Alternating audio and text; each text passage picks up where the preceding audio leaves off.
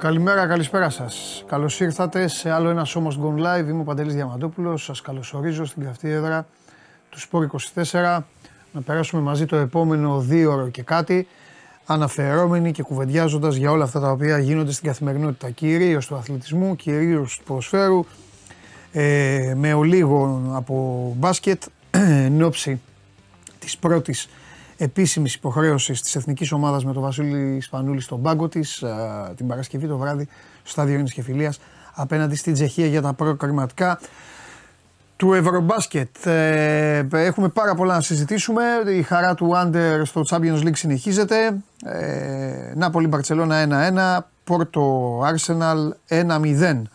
Αυτά είναι τα αποτελέσματα που έγιναν χθες βράδυ στην μεγαλύτερη διοργάνωση της Ευρώπης σε συλλογικό επίπεδο. Από εκεί και πέρα, σήμερα υπάρχει ελληνική συμμετοχή. Έχουμε Europa League και Europa Conference League. Υπάρχει ο Ολυμπιακός, ο οποίος είναι στη Βουδαπέστη για να κρατήσει στη χειρότερη για αυτόν το 1-0, να το διαφυλάξει το 1-0 που πέτυχε στο γήπεδο Καραϊσκάκης πριν από μία εβδομάδα και να περάσει και αυτός στους 16 του conference εκεί όπου ήδη βρίσκεται ο ΠΑΟΚ. Ο Πάοκ, ο οποίος χθες ήταν πάρα πολύ καλός. Ο Πάοκ, ο οποίος δεν θα έτρωγε γκολ μέχρι το Πάσχα. Αλλά έτσι είναι το ποδόσφαιρο. Δεν είναι δίκαιο το άθλημα. Μία στιγμή έφτανε και περίσευε για να φέρει τούμπα την ιστορία και η στιγμή αυτή ήταν και πολύ δυσάρεστη αφού τραυματίστηκε και ανησύχησε όλο το φύλαθλο κόσμο ο Ράχμαν Μπάμπα από μία σύγκρουση που είχε με κεφάλι και με κεφάλι με τον Βαγιανίδη. Εκεί ε, γύρισε το βιολί, εκεί εμφανίστηκε ε, οι τελευταίες ζαριές εμφανίστηκαν του Παναθηναϊκού. Κατάφερε να βρει ένα γκολ με τον uh, Λιμνιό. Πήγε στη διαδικασία των uh, πέναλτι και εκεί uh, ο Ντραγκόφσκι ήταν ο απόλυτος πρωταγωνιστής, πιάνοντας τα πέναλτι των παικτών του ΠΑΟΚ και ε, γράφοντας ιστορία ο ίδιος. Ε, δεν θυμάμαι κιόλας, εγώ σίγουρα όσο βλέπω και βλέπω πολύ, γιατί σας έχω πει πολλές φορές ότι είμαι πεναλτομανή, δηλαδή οποιαδήποτε διοργάνωση όπου και να είναι, άμα κάτσω και το βρω σε, σε κάποια εταιρεία στοιχηματική που δείχνει οτιδήποτε, αν δω ότι πάει στα πέναλτι, παπ, ορμάω και βλέπω, δεν θυμάμαι ποτέ να έχει μια ομάδα τρία ε, buzzer beater, τρία πέναλτι, δηλαδή τα βάζω και περνάω και να τα έχει χάσει και τα τρία. Αυτό το έπαθε ο Πάοκ. Είναι πάρα πολλά αυτά που μπορούμε να πούμε για το παιχνίδι. Προσωπικά χθες ε, σας ε, το άφησα να το καταλάβετε όταν σας έλεγα έφυγα και στείλαν δύο-τρεις τι εννοεί, τέλος πάντων, που σας έλεγα τα περί παρενθέσεως.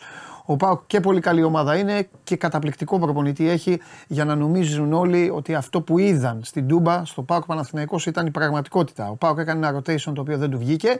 Δεν είναι δικαιολογία γιατί αυτό το rotation τον έφερε στην Ευρώπη στους 8 του conference Απλά δεν δούλεψε και δεν λειτουργήσε. Ο Πάουκ την πλήρωσε κιόλας με την α, ξαφνική ασθένεια του Κωνσταντέλια και χάλασαν όλα τα σχέδια του Λουτσέσκου για εκείνο το παιχνίδι και φυσικά είχε να αντιμετωπίσει τρία παιχνίδια στη σειρά με τις ε, τρεις διεκδικήτερε ομάδες. Ε, και μάλιστα τα δύο να είναι του πρωταθλήματος. Έτσι ο Λουτσέσκου έκανε το rotation στο match του κυπέλου γιατί πίστευε και το έλεγαν οι άνθρωποι του ΠΑΟΚ, ήμουν εκεί, το έλεγαν οι άνθρωποι του ΠΑΟΚ, ότι στη λεωφόρο θα ήταν έτοιμη όπως και αποδείχθηκε. Ήταν πολύ καλύτερος ο ΠΑΟΚ με καταπληκτικό κοουτσάρισμα από τον προπονητή του. Αυτό που έχω να πω για τον Παναθηναϊκό είναι ότι να μην ε, ελπίζω να μην έχουν ακούσει μόνο την καμπάνα της χαράς στο τέλος στην λεωφόρο και να άκουσαν και όλα αυτά τα καμπανάκια τα οποία χτυπούσαν πάρα πολύ δυνατά κατά τη διάρκεια του μάτς. Καταλαβαίνω το ξέσπασμα και του κόσμου από τη χαρά, από τον Τραγκόφσκι, τον πέταγαν στον αέρα. Ο Παναθηναϊκός ήταν πολύ κακός. Ο Παναθηναϊκός κανείς δεν κατάλαβε τι ήθελε να κάνει στο γήπεδο. 115 λεπτά, 116 λεπτά. Ο Παναθηναϊκός δεν είχε συνοχή, δεν είχε ποδοσφαιρική λογική, δεν είχε προσανατολισμό. Είδα μια στιβαρή, μια δυνατή ομάδα να μπαίνει στην Τούμπα και να πιάνει τον ε, Πάοκ να εκμεταλλεύεται, το ξαναλέω, δεν είναι δικαιολογία για τον Πάοκ, γούστο του και καπέλο του το τι κάνει ο καθένας. Εξάλλου δεν θα πρέπει οι Πάοκτζίδε, οι φίλοι μου, να λένε ναι, αλλά κάναμε rotation. Το rotation αυτό πήγε την ομάδα εκεί που την πήγε στην Ευρώπη. Ε, και φυσικά το rotation είναι μέρος του παιχνιδιού. Όλες οι ομάδες το κάνουν αυτό. Τι να, πει, τι να πει δηλαδή ο Ολυμπιακός με αυτά που έχει τραβήξει. Επιστρέφω ξανά λοιπόν στον Παναθηναϊκό. Ο Παναθηναϊκός δεν θα πρέπει να καθίσει εκεί. Ο Φατίχ Τερή με φοβερή εμφάνιση baseball με το καπελάκι το πράσινο και όλα αυτά. Χαμογέλαγε, γέλαγε. Φυσικά τον πάει τρένο η διοργάνωση ε, του κυπέλου. Ε, χρειάζεται και τύχη, αυτό είναι το ποδόσφαιρο. Κερδίζει τον Ολυμπιακό στα πέναλτι με χαμένο μπάζερ μπίτερ του Καμαρά. Ε, βάζει ο ίδιος μπάζερ μπίτερ πριν πάει το μάτς στην παράταση στο περιστέρι και περνάει τον Ατρόμητο, όπου ήταν και πολύ καλύτερος βέβαια, ήταν χάλια στη λεωφόρο. Και χθες γίνεται αυτό που γίνεται στην ε, λεωφόρο. Ε, θα πρέπει λοιπόν να καθίσουν, να δουν, να συλλογιστούν τι δεν πάει, τι δεν πάει, γιατί ο χθεσινός Παναθηναϊκός, βαριά κουβέντα θα πω, αλλά ακόμη και πιο φανατικός νομίζω δεν διαφωνεί από εσάς. Ο χθεσινός Παναθηναϊκός βγαίνει τέταρτος. Η ΑΕΚ περνάει από πάνω του. Δεν το συζητάμε δηλαδή για την ΑΕΚ. Τον Πάουκ δεν μπορεί να τον αντιμετωπίσει και δεν έχει και καμία σχέση φυσικά με αυτό που δείχνει σιγά σιγά να παρουσιάζει ο Ολυμπιακός με τις κινήσεις του, με όλα αυτά. Θα τον δούμε και τον Ολυμπιακό. Αλλά ο χθεσινός Παναθηναϊκός, το ξαναλέω, δεν ήταν καθόλου, καθόλου, καθόλου ποδοσφαιρικά. Δηλαδή ε, προσπαθούσα, κοίταγα ήρεμα, προσπαθούσα να καταλάβω τι θέλει να κάνει, τι δεν θέλει να κάνει, τίποτα. Είχε ο Μάρτυρα τον Κότσερα στα χαφ να τρέχει παντού, την τετράδα της άμυνας και άλλα πέντε παιδιά να κινούνται δεξιά, αριστερά, ο ένας να μην μπορεί να καλύψει τον άλλον και ο Κωνσταντέλιας να χορεύει σάμπα. Να χορεύει τσάμικο, να χορεύει καρσιλαμά, να κάνει ό,τι θέλει. Ό,τι θέλει. Και πολύ καλό το παίξιμο τελικά στο Bet Factory που είπα γκολ Κωνσταντέλιας. Είναι αυτά που σας λέω ότι καμιά φορά κάντε αυτό και δεν πειράζει. Γιατί ο μικρός το μόνο που δεν έκανε ήταν να σημειώσει και γκολ το οποίο το κυνήγησε κιόλας και έκανε και αυτά ε, τα σουτ. Τώρα από εκεί και πέρα ε, για το ποδόσφαιρο μπορούμε να συζητήσουμε πολλά. Ο Χρήστος λέει για όλα αυτά ο Λουτσέσκου. Ο Σαματά δεν μπορεί και αυτά. Ο Σαματά δεν μπορεί. Θα, θα πάω και σε αυτό. Δεν μπορεί. Δεν, δεν έχει βγει αυτή η μεταγραφή του ΠΑΟΚ. Ε, όσον αφορά στα πέναλτι, ε, που, σε ποια ομάδα έχετε δει το φόρ της ομάδας να το βάζουν τελευταίο τελευταίο στη σειρά να εκτελέσει. Δεν μπορεί. Ο... Δεν μπορούσε στο πέναλτι, γλίστρεξε κιόλας. Τέλος πάντων, άστα να πάνε. Ε, λοιπόν, ε, ο φίλος λέει, ο Άγγελος λέει τι ειρωνεύεστε στα σχόλια, άδικο και ο Παντελής, δεν βλέπετε. Μισό λεπτό να δω αυτούς που ειρωνεύονται. Εσείς που ειρωνεύεστε, στείλτε, στείλτε μου λίγο την ηρωνία σας. Ε, δεν βλέπω κανέναν να ειρωνεύονται βέβαια. Καλά λέει έλειπαν τα χαφ. Ναι ρε παιδιά, έλειπαν τα χαφ ρε στελιό. Είπα εγώ ότι δεν ρε στελιό, εγώ πρέπει να λέω με αυτούς που είναι. Ο άλλος λέει έπαιζε χωρίς δύο βασικούς. Ε, ρε παιδιά, εγώ πρέπει να λέω αυτό που βλέπω. Εσείς τώρα εδώ έχετε αυτή τη μανία ε, που θέλετε να, να πηγαίνουμε να δικαιολογούμε. Ε, ο άλλος πάλι, κύριε Παντελή, λέει είχε βασικές απουσίες. Κάνω τώρα αυτή την κουβέντα, να κάνουμε. Τι να κάνουμε; Μενέλα Κουμάκης. Συγγνώμη Παντελή, αλλά έχει καταντήσει αηδία αυτή η αιμονή με τον Μπάουκ. Αηδία έχει καταντήσει άμα δεν καταλαβαίνεις, ρε Μενέλα, αυτά που σου λέω. Ποια αιμονή με τον Μπάουκ; Δηλαδή, θες να σου πω κάτι. Μενέλα, άκου αγόρι μου να σου πω κάτι. Ο Πάουκ χθες ήταν καταπληκτικός. Έπαιξε μπαλάρα στη λεωφόρο. Η αιμονή ποια είναι; Ποια είναι η αιμονή, για πες μου. Ποια είναι η αιμονή; Πήγε εκεί μέσα ο Ολυμπιακός, του βάλε 4 γκολ. Τον ξεπάστρεψε. Ήταν αιμονή με τον Ολυμπιακό εκεί. Βγήκα και σου είπα την προηγούμενη Πέμπτη ότι έπαιξες. Γιατί Παναθηναϊκός είσαι, το καταλάβαμε. Ότι έπαιξες καταπληκτικά. Ότι μπήκες στην Τούμπα και τους άλλαξες τα φώτα και αυτά. Αιμονή και αυτό. Άρα, άμα δεν μπορείτε να ακούτε έναν άνθρωπο, πηγαίνετε ρε στα λιβανιστήρια σας, αφού όλοι έχετε. Αφήστε μας στην ησυχία μας. Να καθίσουμε εδώ να πούμε τι βλέπουμε και τι θέλουμε. Άρα, που σας έχουμε βρει. Ρε. Και όχι μόνο σας έχουμε βρει, δεν σας ψάχνουμε κιόλας. Αυτό είναι το, το, το, πρόβλημα, αυτό είναι, δεν το ξαναδεί αυτό. Σας έχω πει ποτέ λατέ. Έχω πει ποτέ κάντε το ένα ή κάντε το άλλο. Like και αυτά, έχω πει. Αφήστε μας την ησυχία μας. Τι γίνεται, ρε. Τι γίνεται, τουλάχιστον κάνετε, παίρνετε τίποτα, έχετε κανένα κέρδος. Ε, το, που τους βρήκαμε ρε, να πούμε ρε, ότι θέλουν. Ρε. Οι απουσίες και οι τέτοια δεν μπορούν να ακούνε. Εμφανίζεστε εδώ, θέλετε να ακούσετε την τέτοιο σου. Εσύ θες να ακούσεις την ησυχία σου. Ω, Α σου πω εγώ, αυτό θα να ακούσει εσύ. Λοιπόν, ωραία. Αφιερωμένο για εσά λοιπόν. Ο Παναθηναϊκός έπρεπε να κερδίσει 4-0. Αν έπαιζαν οι παίκτες που λείπανε θα κέρδιζε 8-0. Ο Πάοκ είναι μια χάλια ομάδα. Κατά τύχη μπήκε χθες στο γήπεδο. Δεν κέρδιζε τίποτα. Ε, ήταν ένα, ένα καφενείο. Εντάξει. Ωραίο. Αυτό είναι. Τι να κάνουμε τώρα. Τι να κάνουμε. Εντάξει. Σωστός τώρα. Σωστός. Α, μπράβο. Τώρα ήμουν σωστός. Λοιπόν, ε, πάνω απ' όλα να είναι καλά ο, πάνω, πάνω απ' όλα να είναι καλά ο, ο, Μπάμπα και όλα τα υπόλοιπα θα τα βρει η υπηρεσία. Βγάλτε την κάρτα. Ε, το δέντρο είναι παιδιά.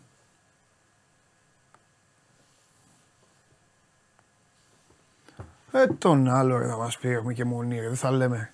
Μια ομάδα παίζει τέσσερις μήνες μπαλάρα, θα μας πει και μονικούς. Ναι, ναι, μονή με το ωραίο ποδόσφαιρο έχω. Ε, εγώ προσωπικά, ναι, έχω αιμονή. Έχω αιμονή με αυτούς που παίζουν μπαλάρα. Δεν έχω με αυτούς που δεν καταλαβαίνω τι κάνουν. Εντάξει. Αυτή είναι η αιμονή.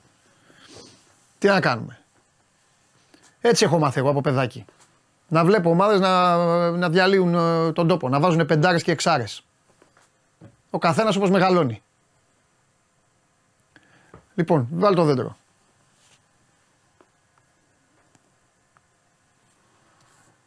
Λοιπόν, ε, αυτό είναι το δέντρο.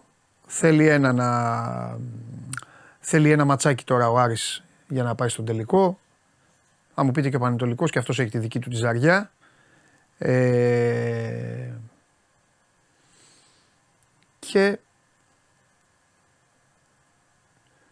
όλη η πορεία πέρα από τη διαδικασία και πέρα από αυτά που λέμε, να το πούμε και αυτό, ο Παναθηναϊκός, δώσ' το σκηνοθετή, ο Παναθηναϊκός έχει πάρει το πιο δύσκολο μονοπάτι. Γιατί ήταν και δύσκολο και το μάτς με τον Ατρόμητο. Το ίδιο θα ίσχυε και για τον Ολυμπιακό βέβαια. Οι άλλοι πάνε λίγο πιο light. Ο, ο Πάοκ είχε. Δεν θέλω να μειώνω ομάδες τώρα, αλλά εντάξει, ο Πάοκ είχε τον Βόλο και τον Πανσεραϊκό μέχρι να βρει στον ημιτελικό τον Παναθηναϊκό. Ο Άρης πέταξε έξω την ΑΕΚ, αλλά μετά είχε την νίκη Βόλου. Ο Παναθηναϊκός είχε το πιο ζώρικο. Δηλαδή ο Παναθηναϊκός κατακτώντας το κύπελο, τουλάχιστον αν το πάρει, θα έχει να λέει ότι ναι, εγώ το πήρα όπως το πήρα, έκανα, έρανα, πέναλτι, ξεπέναλτι και αυτά μέσα είναι. Τι να κάνουμε. Ομάδες έχουν πάρει, ομάδες έχουν πάρει μουντιάλ με τη διαδικασία των πέναλτι. Αυτά δεν τα συζητάμε καθόλου. Καθόλου. Δεν ε, έχουμε να, ε, να συζητάμε. Ε, λοιπόν, Δημήτρης Βραζάλης, άσου να λένε και εγώ Παναθηναϊκός είμαι, αλλά δεν βλέπω όταν χθες η ομάδα. Α, δεν είναι αυτό, ρε Δημήτρη. Δημήτρη, εμένα δεν με ενοχλεί αυτό. Εδώ μαζεύεστε και κάνουμε την κουβέντα. Εμένα με ενοχλεί. Που λέμε κάποια πράγματα έτσι όπως είναι, έτσι όπως τα είδαμε όλοι και εμφανίζονται για να σου πούνε ότι δεν ήταν έτσι. Ε, αυτό δεν αντέχω. Κατάλαβε. Αυτό δεν αντέχω. Μόνο αυτό δεν αντέχω. Όλα τα άλλα δεν με νοιάζει. Κάντε όση πλάκα θέλετε. Ο άλλος θα μου πει και τι έπρεπε να γίνω. Α, εσύ δεν ξέρεις κιόλας. Ευτυχώς έχω τον Μιχάλη εδώ και καθαρίζει. Δεν θυμώνω, παιδιά. Δεν θυμώνω. Μπάμπι δεν θυμώνω καθόλου. Απλά επειδή θέλω να είμαι ακριβοδίκαιος όσο γίνεται, όσο γίνεται, γιατί η δικαιοσύνη τώρα είναι και σχετική. Ε, κάποια πράγματα στα οποία δεν το συζητάω, δεν το συζητάω. Δεν μπορεί τώρα ο άλλος δεν έχει παίξει τίποτα να μου πει. Δεν γίνεται. Τι να κάνουμε. Αυτό. Και επαναλαμβάνω, εγώ κακομοίρης κιόλας. Δεν κάνω καλό. Πείτε μου εσείς, έχω καλέ, σας έχω ποτέ. Σας έχω ποτέ κάνει τίποτα. Σας έχω πει Ελλάδα, πριν το ζόρι, εδώ βάλτε, κάντε, ράντε. Όποιος θέλει εδώ, ελάτε να τα πούμε. Να κάνουμε κουβέντα. Οπό. Ε, τι να πω για τη Λίβερπουλ, παιδιά, τι να πω για τη Λίβερπουλ. Παίξαμε, παίξαμε χθες. Ε, παίξαμε χθες χωρίς 11 παίκτες. Τι να κάνω τώρα. Χωρίς 11 παίκτες. Ε, μια κουβέντα για το εκπληκτικό τελείωμα του Λιμνιού. Τρομερός ο, τρομερός ο Μίτσος. Τρομερό το, στον αέρα το πλασέ, τρομερό. Γκολάρα, φοβερή γκολάρα. Φοβερή γκολάρα, αλλά ήταν πολύ δύσκολο μάτς για αυτόν. Πολύ ψυχοπλακωτικό. Ήμουν σίγουρος ότι θα χάσει το πέναλτι. 100% σίγουρος. Δεν μου έκανε καμία εντύπωση που το χάσε. Ήταν δύσκολο μάτς για αυτόν. Έχει περάσει πάρα πολλά στον uh, ΠΑΟΚ, πάρα πολλά εκεί με, σε αυτή την, την ομάδα. Του έκατσε να το ισοφαρίσει και μετά του έλαχε όλο αυτό. Ε, Τέλος πάντων, έτσι είναι. Τώρα τα πέναλτι μπαίνουν και χάνουν οι τερματοφύλακες. Δεν έχουν να χάσουν και τίποτα.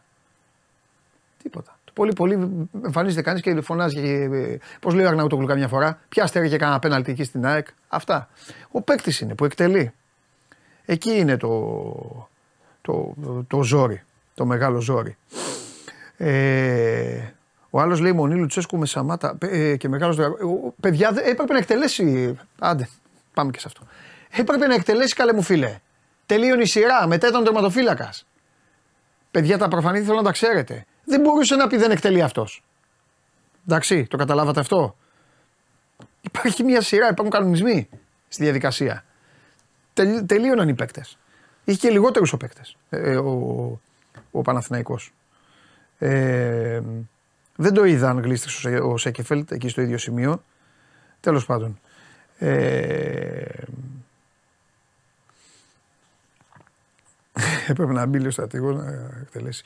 Τέλος πάντων, σε λίγο τώρα, παιδιά, πάρτε και, το, πάρτε και τον Κώστα και το, και το Σάβα για να τελειώνουμε. Για, γιατί θέλω να βγάλω και, θέλω να βγάλω και ΑΕΚ, οπωσδήποτε. Οπωσδήποτε θέλω το Βαγγέλη. Να πούμε για το Λιβάη, να πούμε και για τα υπόλοιπα. Γιατί πάνω που άρχισα να λέω για οράματα, η ΑΕΚ άρχισε πάλι να έχει, να έχει ιστορίες. Και φυσικά να πορευτούμε, να τελειώνουμε γιατί σήμερα είναι Ευρωπαϊκή μέρα και ε, πάντα σημασία έχει και το τι έρχεται. Α πούμε για το τι έγινε, τα είπαμε και χθες τέλος πάντων. Ε, γιατί ε, η μέρα σήμερα ανήκει στον ε, Ολυμπιακό ολοκληρωτικά. Πάμε.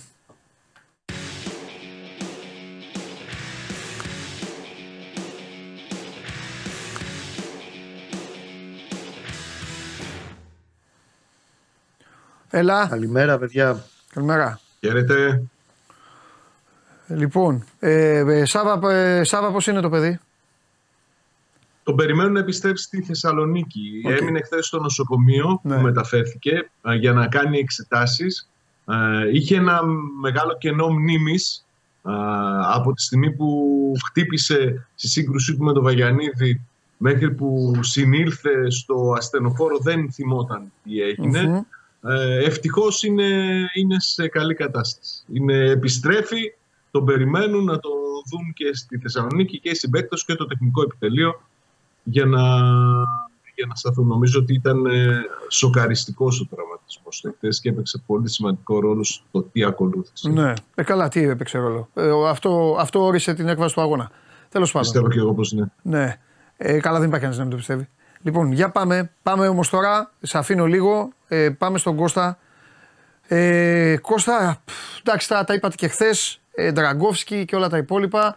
Ε, Πριν ξεκινήσουμε, ε, ε, ε, αν μου επιτρέπεις, ε, είναι ο ΠΑΚ, από ό,τι ενημερώνομαι, θα χρειαστεί να δώσει ένα παιχνίδι εντός έδρας χωρίς κόσμο, λόγω της κροτίδας που έπεσε στους πανηγυρισμούς του γκολ στο παιχνίδι με τον Ολυμπιακό. Το πρώτο παιχνίδι που έχει να δώσει την έδρα του για το πρωτάθλημα είναι το πρώτο το play-off. Έχει πάρει κλειδάριθμο γιατί πέφτει ανάμεσα στα δυο του ευρωπαϊκά. Τέλεια. Τέλεια θα πω εγώ. Σκληρό μάθημα αυτή τη στιγμή για τον Μπάουκ. Τέλεια. Μπράβο. Επιτέλους να αρχίζουν να εφαρμόζονται οι νόμοι. Μία κροτιδούλα, μία αγωνιστικούλα. Χαμένοι βαθμοί, χαμένα λεφτά. Τέλεια. Μπράβο, μπράβο, επιτέλους να πούμε δεν ένα μπράβο στους δικαστές στην πολιτεία και αυτά. Μπράβο. Άδεια γήπεδα όλα, όλα τα πλέον άδεια. Ε, κροτιδούλα, θα, κροτιδούλα. Ο Πάοκ θα κάνει κινήσεις νομικά, έτσι. Τι εννοείς, να κάνει έφεση; Ναι, μπράβο. Α, α, το θέμα είναι να σου πω ότι δεν είναι μόνο ότι ο Πάοκ θα στερηθεί τους φίλους τους σε ένα σημαντικό παιχνίδι όπως θα είναι αυτό ναι. της Πρεμιέρας στο το playoff, ανεξάρτητα με τον αντίπαλο. Είναι και ο ίδιος που πέταξε την κροτίδα. Έτσι. Χθες ακούσαμε τον κύριο Βούρτσι προχθές να λέει ότι έξι μήνες το λιγότερο. Φυλάκιση κανονικά. Μέσα, δηλαδή, ναι, αγόρι μου, ναι. Τέλεια, μπράβο. Μπράβο, μπράβο, όλοι έξω άδεια, όλα τα γήπεδα. Όλα άδεια. Ε, βγήκα, βγάλαμε κάποιους νόμους. Τους είπαμε ότι θα γίνουν αυτά. Δεν μπορεί να γίνει. Δεν μπορεί. Του την πέρασε την κροτίδα. Μαγκιά του που την πέρασε. Μέσα αυτός θα την πληρώσει και η ομάδα. Έτσι πάει. Και είναι και αυτός που πιάστηκε από τις κάμερες. Πιάστηκε κιόλας. Δηλαδή, μπράβο, ωραία, μπράβο και στον Πάο που τον έπιασε. Μπράβο, ωραία, μπράβο και στην αστυνομία. Τέλος, τι να κάνουμε. Έτσι είναι. Θα πηγαίνουν να βλέπουν το μάτς. Άμα δεν αντέχουν, αυτός ήθελε. Δηλαδή αυτός έβαλε γκολ ο Ντεσπότοφ και αντί να πανηγύριζει τον γκολ Ντεσπότοφ, ήθελε να πετάξει την κροτίδα. Ωραία. Φυλάκια. Πάμε. Ε, έχει μπει ένα poll για το αν αξίζει να πληρώσει τα 3,5 εκατομμύρια της ρήτρας ε, Κώστα του Ντραγκόφσκι. Εμείς βέβαια εδώ δεν χρειαζόμαστε να κάνουμε αυτή την κουβέντα τα Χριστούγεννα. Θυμάσαι, είχαμε πει ότι είναι καλός τερματοφύλακας το παιδί. Ούτε είναι εξετάσεις ναι. στο να πιάσει τρία πέναλτι για να κρίνει την. Ε, ε, και μάλιστα το λέγαμε και χθες που ε, συζητάγαμε, θυμάσαι για τον γκολ της Λαμίας εκεί το δεύτερο και όλα τα υπόλοιπα. Ναι. Αλλά για πες μου τώρα, πάμε λίγο ε, είπα κάποια στιγμή ότι ο Παναθηναϊκός και νομίζω θα το κάνει πέρα από την καμπάνα της χαράς νομίζω θα έχει ακούσει, θα πρέπει να ακούσει και κυρίως ο Τερίμ θα πρέπει να ακούσει γιατί ο Παναθηναϊκός δεν φταίει σε τίποτα, σαν Παναθηναϊκός. Ο Τερίμ θα πρέπει να ακούσει και τα καμπανάκια όλα που ήχησαν εκεί στα 120 λεπτά ενώπιση play-off. Θέλω όμως να μου ναι. πεις και εσύ. Πρώτα και πάνω απ' όλα περαστικά στο Ράχμαν Μπάμπα. Γιατί ήταν σοκαριστικό όλο αυτό, να το βλέπεις live μέσα από το γήπεδο. Ναι, βέβαια. Να είναι καλά το παιδί, να γυρίσει πολύ γρήγορα και στο πρώτο μάτι θα παίξει να βάλει και μια γκολάρα στο γαμα να είναι καλά το παιδί, δεν το συζητάμε. Και να μην, γενικά να μην συμβαίνουν τέτοια πράγματα και που παγώνει το αίμα μας. Τώρα, στο κομμάτι το αγωνιστικό, δεν το συζητάμε ότι ο Πάουκ είχε πολύ, πολύ καλύτερη εικόνα στο χθεσινό βραδινό ημιτελικό.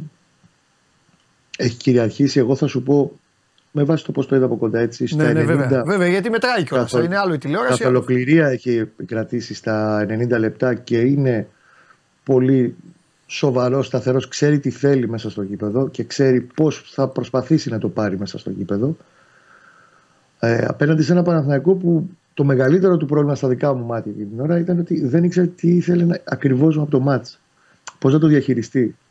Δηλαδή δεν ήξερε πότε και αν έπρεπε να επιτεθεί, αν έπρεπε να κρατήσει το μηδέν. Γενικά έχει μια μπερδεμένη εικόνα συνολικά ο Παναθηναϊκός. Και αυτό είναι το μεγαλύτερο πρόβλημα και είναι θέμα του τερίμ αυτό. Γιατί οι ίδιοι παίκτες έπρεπε να έχουν πολύ πιο καθαρή εικόνα στο πώς παίζουμε και τι παίζουμε και πώς πάμε να παίξουμε. Σωστό. Αυτό είναι. Αυτό είπα και εγώ στην αρχή. Αυτό είναι το κλειδί. Αυτό είναι που δεν είναι.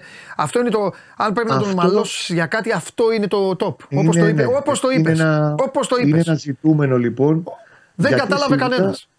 Όπως το Γιατί σίγουρα είναι η, η τελική εικόνα βεβαίως που φέρνει την πρόκριση, αλλά όλα πρέπει να τα βλέπει μια ομάδα και γι' αυτό που ακολουθεί από εδώ και πέρα. Α, γεια σου, μπράβο. Έχει λοιπόν ε, βεβαίως, χωρίς να ψάχνουμε δικαιολογίες, γιατί στην μπάλα μπορεί να λείψουν και 20 παίκτες και να πρέπει να παίξει και κάπα 19. Δεν έχει σημασία. Ναι. Τον επηρέασε σε μεγάλο βαθμό το γεγονός ότι σε σχέση με την Τούμπα και τα δύο του κεντρικά χάφλιμα. Mm, και ο Ρουμπέν okay. και ο Τσέρι. Ο Τσέρι, όπως είδες, αυτό που συζητάγαμε χθες το μεσημέρι, ήθελε να δει βαθμοτιμότητα, είχε αυτές τις ενοχλήσεις. Αν το γήπεδο δεν ήταν τόσο βαρύ, γιατί βάρη είναι και με το. Ναι, ναι. Με τη Μπορεί να το άντεχε, λες. Ε. Ενδεχομένως και να τον έβλεπες να έπαιζε, να ξεκίνα και να πήγαινε μέχρι το 60. Ο Παναγιώ έχασε πλήρως όλη την ε, κυκλοφορία της μπάλας. Είναι το πρώτο παιχνίδι τουλάχιστον που θυμάμαι επιτερή να έχει τόσο χαμηλή κατοχή μπάλας. Ο Πάοκ έχει κυριαρχήσει απόλυτα με το Μεϊτέ, με το Σβάμπ, ακόμα και μετά όταν μπήκαν και άλλαξαν και μπήκε και ο Σντόεφ κάποια στιγμή. Ο Πάουκ είχε την μπάλα στα πόδια του και ο Πάουκ όριζε το τέμπο του παιχνιδιού. Ενδεχομένως, ξαναλέω, γιατί με το αν δεν έχεις σημασία και καμία αξία, με παρόντες τον ε, Ρουμπέν και τον Μπέρεθ, η εικόνα στον άξονα ήταν καλύτερη. Να κρατούσε περισσότερο μπάλα ο Παναθηναϊκός, να απορροφούσε περισσότερο την πίεση του Πάουκ, ο οποίος από ένα σημείο και μετά, βλέποντας ότι, OK, το έχω το παιχνίδι, έχω τον έλεγχο. Έβγαινε με και το Μέιτα να ανεβαίνει πιο ψηλά στον κήπεδο, να παίρνει μέτρα ε, ανέβαινα περισσότερο και η ακραίη μπακ του. Είχε μια εικόνα πιστικής και ένα πλάνο που σου λέει ότι έχω την ευκαιρία να πάω να νικήσω. Απέναντι σε μια ομάδα που ήταν μπερδεμένη. Δεν ξέρω αν θα ξανακάνει τόσο άσχημο παιχνίδι ο Παναθηναϊκός. Ναι. Σε ό,τι έχει να κάνει με την κουβέντα που. Εντάξει, το, εγώ τα ακούω όλα πάντα στην ε, ζωή μου, δεν έχω κανένα πρόβλημα και τις απόψεις. Αλλά για να κάνει τόσο κακό παιχνίδι στη συνέχεια στα playoff, γιατί από εδώ και πέρα το διακύβημα, το κυκλικό του κυπέλου πλέον είναι τελευταίο μάτι της σεζόν. Ναι. Έχουμε μπροστά μας 13 παιχνίδια για τα playoff τώρα για, το, για τις ομάδες που πάνε να διεκδικήσουν τον τίτλο. Δεν νομίζω, δεν το πιστεύω θα ξανακάνει τόσο κακό παιχνίδι. Στο άλλο δηλαδή θα. Ο χτεσινός Παναγιακό σίγουρα δεν έχει καμία τύχη να πάρει τον τίτλο. Αλλά ε, βέβαια, αυτό, αυτό είπα και εγώ, ναι. ναι. αλλά ότι θα είναι να βγάζουμε τώρα και μια σιγουριά ότι θα πάει τέταρτος, δεν νομίζω θα πάει τέταρτος. Όχι, όχι, δεν είπα, δεν με άκουσες. Δεν με άκουσες. Πάμε πάλι, πάμε πάλι, γιατί εγώ δεν κάνω τώρα αυτά που κάνετε εσείς μεταξύ σας. Εγώ μιλάω, λέω πάντα τη γνώμη μου. Αν παίξει έτσι, θα βγει τέταρτος. Αυτό είπα. Και εγώ πιστεύω ότι δεν θα ξανακάνει τόσο. Α, γεια σου, άμπραβο. Πάμε, συμφωνούμε. Δεν διαφωνούμε. Γιατί Εσύ πιστεύεις ότι θα ξαναπέξει έτσι. Θα το δούμε. Και από, τη μία, και από τη μία πλευρά και από την άλλη, σου λέω, επηρέασαν γενικά το, το game plan του όλο αυτό το, το κομμάτι των, ε, των απουσιών. Ναι. Και από την άλλη έγιναν και πράγματα τα οποία εντάξει είναι, δεν ξαναγίνονται. Αυτό που έγινε είναι once in a lifetime αυτό που έγινε χθες το βράδυ. Σε ένα μάτς που έτσι όπως πήγαινε ήταν χαμένο. Πρόσεξε, μέχρι το 90 ο Πάοκ έχει τον πλήρη έλεγχο. Ναι. Στην παράταση, ναι. χωρίς να σου πω ότι έγινε από τη μια πλευρά η πλάστιγα, το έχει ναι. αρκετά ισορροπήσει ο Παναθυνακό γιατί έχει πάρει μπάλα Μαντσίνη με τον Βαγιανίδη. Αυτοί οι δύο είναι που προσπαθούν να αλλάξουν και να δώσουν πράγματα χωρίς να χάσει μεγάλη στιγμή πέρα από τη φάση που είχε το Μαντσίνη, ναι, ναι. χωρίς να έχει την μεγάλη, ε, μεγάλη ευκαιρία και του κόβονται τα πόδια του Παναθηναϊκού γιατί το τρώει το δεύτερο γκολ τη στιγμή που δεν πρέπει. Πριν πάνε να λήξει το πρώτο κομμάτι της, ε, ναι. το πρώτο μήχρονο της παράτασης. Ναι. Από εκεί και πέρα όλα έγιναν σε ένα πολύ τρελό ρόλερ coaster συναισθημάτων με μικρότερο ήρωα τον, ε, τον Λιμιό και μεγαλύτερο ήρωα της βραδιάς τον, ε, τον Τραγκόφσκι. Ναι. Και βεβαίως, επειδή πρέπει να τα βάζουμε όλα στο τραπέζι, εγώ δέχομαι ότι που είναι πολύ καλύτερη εικόνα του Πάου Δεν το συζητάμε, το αφισβητεί κανείς αυτό. Αλλά η πρόκριση ήταν σε δύο μάτς. Στη Θεσσαλονίκη αντίστοιχα Παναγιακό Βεβαίως. Και δεν έχει καμία δικαιολογία και για τα rotation και αυτά που, που ίσχυαν. Τα, τα είπαμε αυτά. Ναι, εννοείται. εννοείται, εννοείται. Τα rotation είναι θέμα επιλογής. Εννοείται. Και, και ο Πάουκ δεν έχει να μιλάει για το rotation, αυτό τον έχει φτάσει στο conference. Έτσι είναι. Έτσι είναι. Και ο Παναθηναϊκός ήταν στιβαρότατος. Δεν μιλάμε τώρα για το. Δεν μιλάμε για το εισιτήριο, Κώστα. Απλά το μόνο το έθιξες εσύ, τέλος. Εμένα μόνο αυτή είναι η ένστασή μου, η χοντρή ένσταση και η ποδοσφαιρική ανησυχία. Ότι είχε ένα καβατζωμένο ένα μηδέν και δεν μου έδειξε για την εμπειρία του και για τα χρόνια του, δεν μου έδειξε ότι πραγματικά ήξερε πάω ρε παιδί μου να το κρατήσω. Είναι μια τακτική. Δεν πήγαινε να το κρατήσει. Ούτε οι γραμμές ήταν πίσω να πίσω, ούτε τίποτα. Πάω να τους βάλω κι άλλο. Ούτε αυτό που. Ήταν ένα πράγμα που προσπαθούσε τέλος πάντων ναι. και τον πήρε φαλάκι από Αυτό, αυτό. αυτό που είπαμε. έχασε πλήρως τον έλεγχο και την κατοχή της μπάλας στη μεσαία γραμμή. Ναι, ένας κότσιρας να τρέχει όπου, όπου ο Κακομήρης όπου προλάβει και οι αποστάσεις από εδώ μέχρι εκεί που είσαι εσύ. Τέλος πάντων, τέλος πάντων. Τι πήγες να πεις; Απλά θέλω να πω ότι όντως η εικόνα του Παναθηναϊκού ήταν καλύτερη στο πρώτο παιχνίδι, αλλά δεν ήταν τόσο κυριαρχικός ο Παναθηναϊκός στην Τούμπο όσο ήταν χθες ο Πάοκ. Γιατί ο Πάοκ στη διάρκεια του παιχνιδιού για 120 λεπτά ο Παναθηναϊκός το έχει κάνει μόνο ένα σκοτωμένο σου του, α, του Μπακασέτα στο πρώτο εμίχρονο. Δεν έχει καμία άλλη στιγμή ο Παναθηναϊκός μέχρι το, τη σύγκρουση του Ράχμαν Μπάμπα. Και να σημειώσω ότι ο Ράχμαν Μπάμπα ανέβασε ένα ποστάρισμα στο Twitter στο οποίο ευχαριστεί όσους έδειξαν ενδιαφέρον τις τελευταίες 12 ώρες που λέει ότι γι' αυτόν ήταν πολλές, πολύ δύσκολες. Ενημερώνει ότι οι εξετάσεις στις οποίες έχει υποβληθεί δεν έδειξαν κάποια σοβαρή, κάποιο σοβαρό πρόβλημα και ευχαριστεί προσωπικά τον, ε, τον Βαγιανίδη, τον ποδοσφαιριστή του Παναθηναϊκού που έδειξε ενδιαφέρον και από ό,τι λέει βρέθηκε και από ό,τι καταλαβαίνω από τα αγγλικά στο, στο νοσοκομείο χθες το, το βράδυ, σήμερα το πρωί για να τον, ε, για να τον ευχηθεί το, τον ευχαριστώ λέει που ε, έδειξε προσωπικό ενδιαφέρον στο, στο νοσοκομείο. Μάλιστα. Ωραία. Να είναι καλά το παιδί, τίποτα άλλο. Και είναι συγκλονιστική και η εικόνα, δηλαδή ο, τα δευτερόλεπτα του πανικού που όταν καταλαβαίνουν ότι είναι άσχημο το πέσιμο, το χτύπημα, όλο αυτό. Ε, και είναι και τα, κάποια στιγμή το βίντεο που πάνε ο γιατρός του Παναθηναϊκού, ο κύριος Αλεξανδρόπουλος, αρχικά πάνω στο Βαγιανίδη και τον βουτάει, τον βουτάει όμως κυριολεκτικά ο Γερεμέγεφ και του λέει εδώ.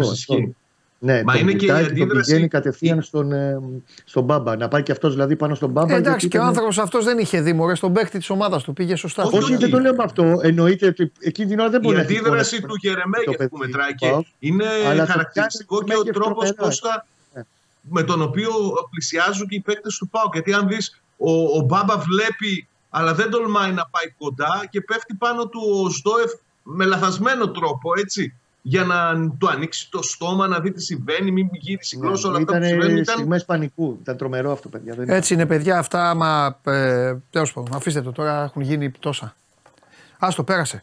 Σάβα, για λέγε τώρα τι γίνεται; Κοίταξε, τώρα είναι η αντίδραση που βγήκε χθες είναι πολύ σημαντική για τον ΠΑΟΚ γιατί προ, προέρχονταν από αυτά τα, τα δύο τελευταία α, αποτελέσματα στη Τούμπα.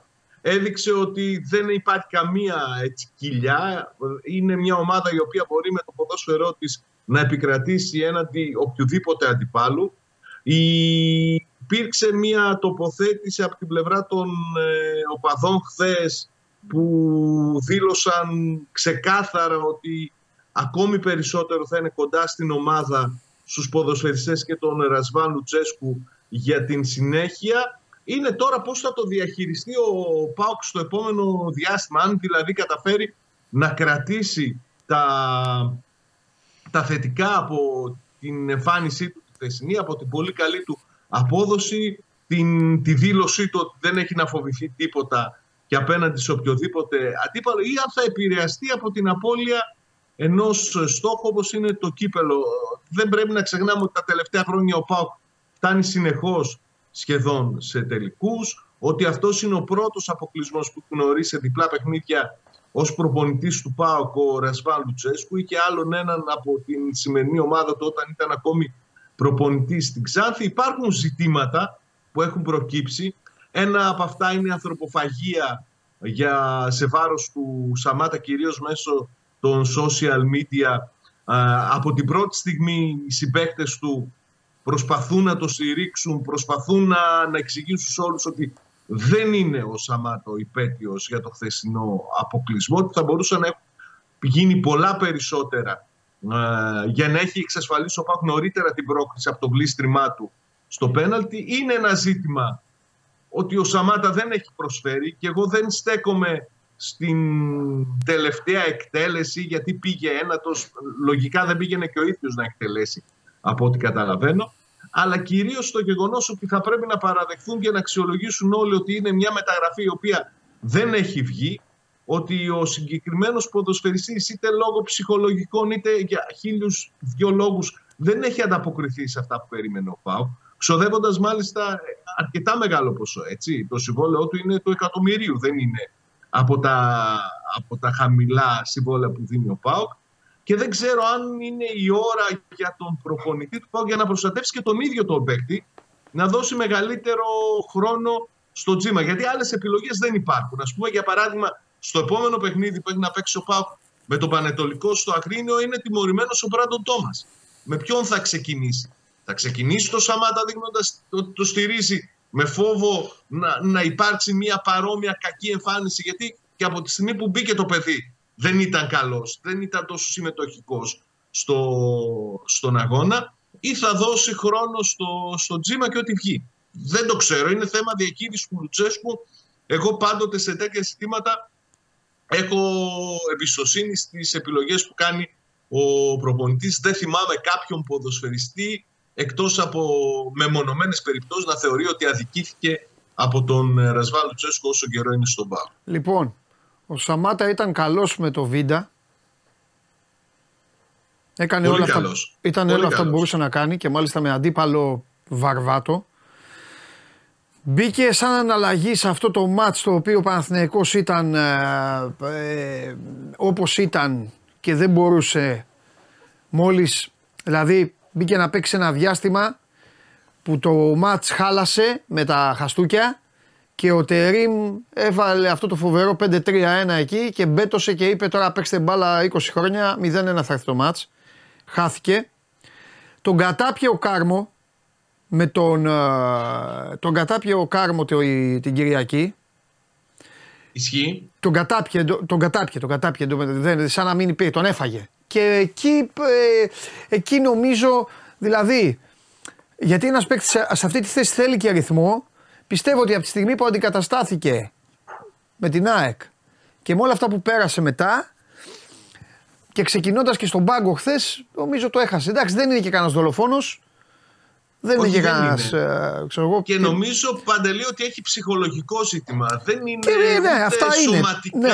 δεν έχει πρόβλημα σωματικό. Όχι, όχι. Εντάξει, δεν είναι killer, το έχουμε παραδεχθεί όλοι, αλλά το είναι αδιανόητο να, να, να είναι τόσο, τόσο πεσμένος. ναι. Μπορεί να επηρεάστηκε χθες ακόμη και από, το, από τον τραυματισμό του Μπάμπα πε- επιπλέον γιατί είναι φίλοι, ρε παιδί μου. Είναι, κάνουν Καταλαβαίνω παρέα ρε μαζί. παιδί μου, ναι εντάξει. Πολλά μπορούν να συμβούν, αλλά δεν κρ- το κρίνω και νομίζω ότι είναι άδικο να κρυθεί επειδή αστόχησε στο πέναλ Καλά, αυτό το συζητάμε. με, με το γλίστημα. Αυτό να δεν το μιλήσουμε συζητάμε. για την απόδοσή του στη διάρκεια του παιχνιδιού. Στα προηγούμενα παιχνίδια ναι.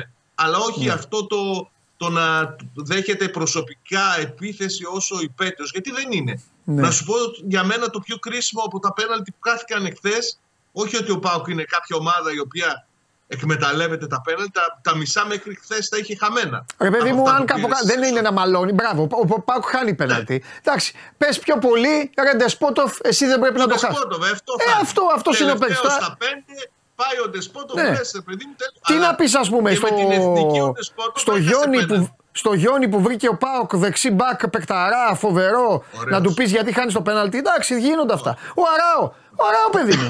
Ο Αράο. Έχει σώσει τον Παναθηναϊκό, τον τραβάει, τον έχει πάρει εδώ και τον πάει Ξέρεις, πηγαίνει. στο Το 50... δοκάρι και κάτω. Την πέταξε την μπάλα στο δοκάρι. Τι να κάνουμε, να Δεν σκοτώσουμε είναι τους στα παίκτες. πέναλτι. Δεν είναι τα πέναλτι. Δεν πειράζει. Δεν πειράζει. Γίνονται αυτά. Τέλος πάντων. Ε, ωραία, είναι ένα μάτσο θα πρέπει να το, θα πρέπει να το, θα το θυμούνται όλοι. Είναι ένα μάτσο το οποίο θα κάνει καλό και στους δύο. Εγώ το επιμένω αυτό. Δηλαδή ελπίζω στο Φατίχ Τερίμ να κάνει καλό γιατί αυτό είναι και το τελευταίο, το τελευταίο μάθημα γιατί τα επόμενα είναι ένας τελικός όπου δεν έχει περιθώρια δηλαδή να κάνει ε, ξέρω κουτσουκέλες και τα άλλα τα μάτς πλέον Μέχρι Κώστα το μου τώρα. τελικό Είναι- έχει όμως πολύ πράγμα. Αυτό είναι το ότι προηγούνται όλα πριν του τελικού πλέον. Τώρα Ναι. όλο πάει στο πρωτάθλημα. Να Σωστό, μετρήσει. σωστό, Να σωστό. Και μετρήσει αυτό είναι και, τελικό. το, αυτό είναι και το μεγαλύτερο πλεονέκτημα, θα πω εγώ τώρα, του, του Άρη, συγγνώμη στον Πανετολικό, έχω στείλει τον Άρη στον τελικό τέλος πάντων, ότι ο Άρης θα αρχίσει σιγά σιγά, άμα ολοκληρώσει την ιστορία, να ετοιμάζεται για εκείνο το βράδυ του τελικού, ενώ ο Παναθηναϊκός δεν έχει αυτή την ευχαίρεια. Ο Παναθηναϊκός πρέπει να συνεχίσει, γιατί ο μεγάλος του στόχος είναι το πρωτάθλημα. Ε, τι, ε, Κώστα έγινε τίποτα άλλο έχουμε, τίποτα που δεν ε, που πέρασε στα ψηλά ενώ δεν είναι για ψηλά Απλά γίνανε όλα αυτά και. Πραγματάκια και ας κάνω και να σας κάνω και ένα spoiler στο, στον γκάλο που έχετε βάλει. Ναι, ναι, ναι. Ε, καταρχήν, ε, εικόνες εντάξει είναι λογικό ότι ε, ήταν παροξισμός μετά την πρόκληση έτσι όπως ήρθε μέσα από όλη αυτή τη διαδικασία και αυτό το roller coaster συναισθημάτων.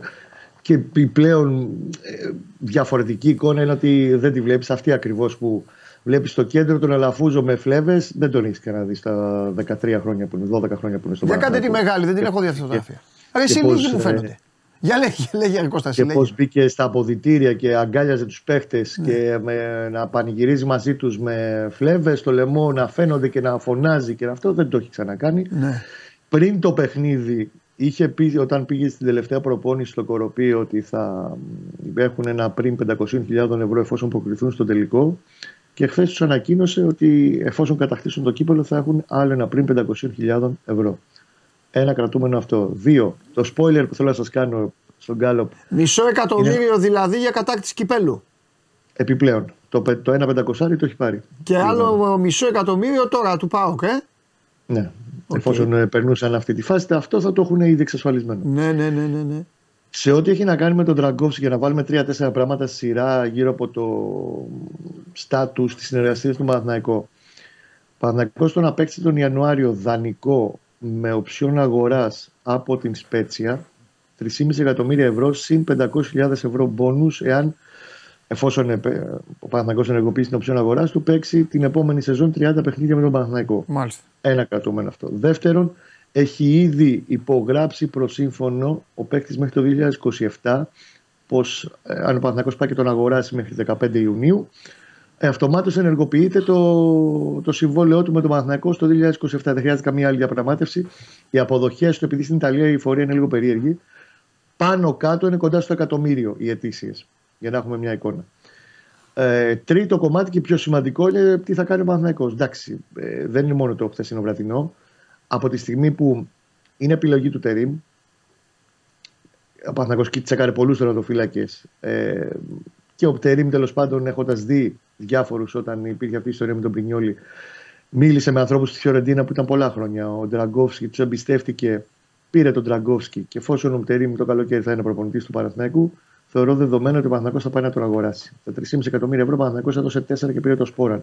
Εάν κρίνει ότι ένας ποδοσφαιριστής του κάνει και στην προκειμένη περίπτωση ένα τερματοφύλακα που μπορεί να βασιστεί πάνω για πολλά χρόνια, 26 χρονών είναι, ε, δεν το συζητάμε, θα πάει να το κάνει αυτή την κίνηση. Και μάλιστα υπενθυμίζω μια συζήτηση που είχαμε κάνει για το τι τέρμα είναι ο Ντραγκόφσκι και το potential που είχε, όχι πολύ μακριά, μέχρι πριν από 3,5 χρόνια, το καλοκαίρι, όχι καλοκαίρι, Σεπτέμβρη, γιατί τότε το πρωταθλήματα ξεκίνησε ένα μεγάλο COVID, μέσα στον COVID ήταν τότε.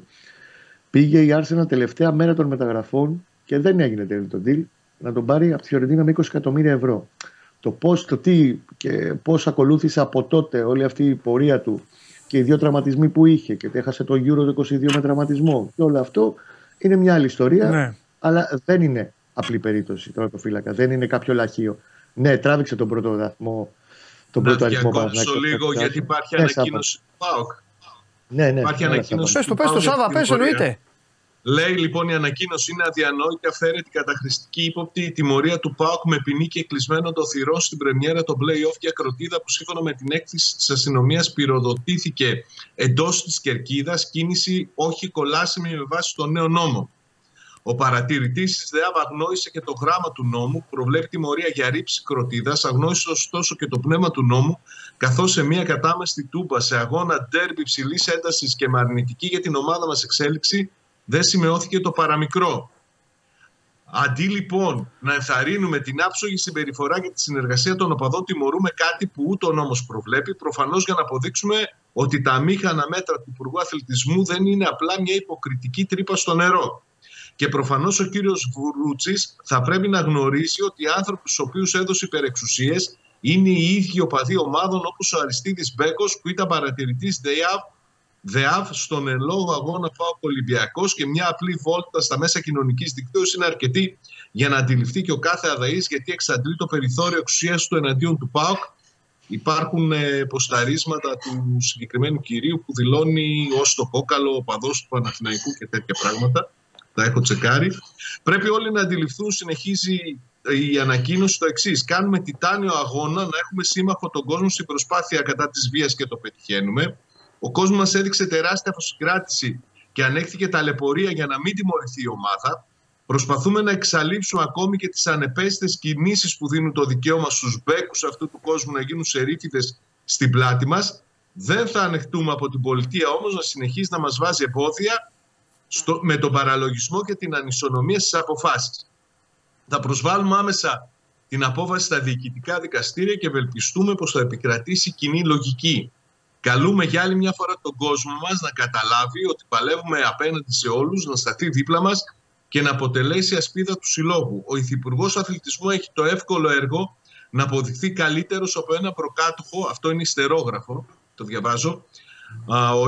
Ο Υφυπουργός Αθλητισμού έχει το εύκολο έργο να αποδειχθεί καλύτερος από ένα προκάτοχο που αφού δεν τα κατάφερε, δεν το κατάφερε στο Υπουργείο, στο Υφυπουργείο Αθλητισμού, τώρα κόβει την Ελλάδα στα δύο εξοργίζοντας τους αγρότες, προφανώς εννοεί τον κύριο Αυγενάκη, μέχρι στιγμής ακόμη και αυτό το χαμηλό πύχη δείχνει να μην μπορεί να υπερκεράσει ο κύριος Βρούτσης. Αυτή είναι η ανακοίνωση του ΠΑΟΚ μετά την απόφαση για τιμωρία της έδρας του με τη ρήψη κροτίδας.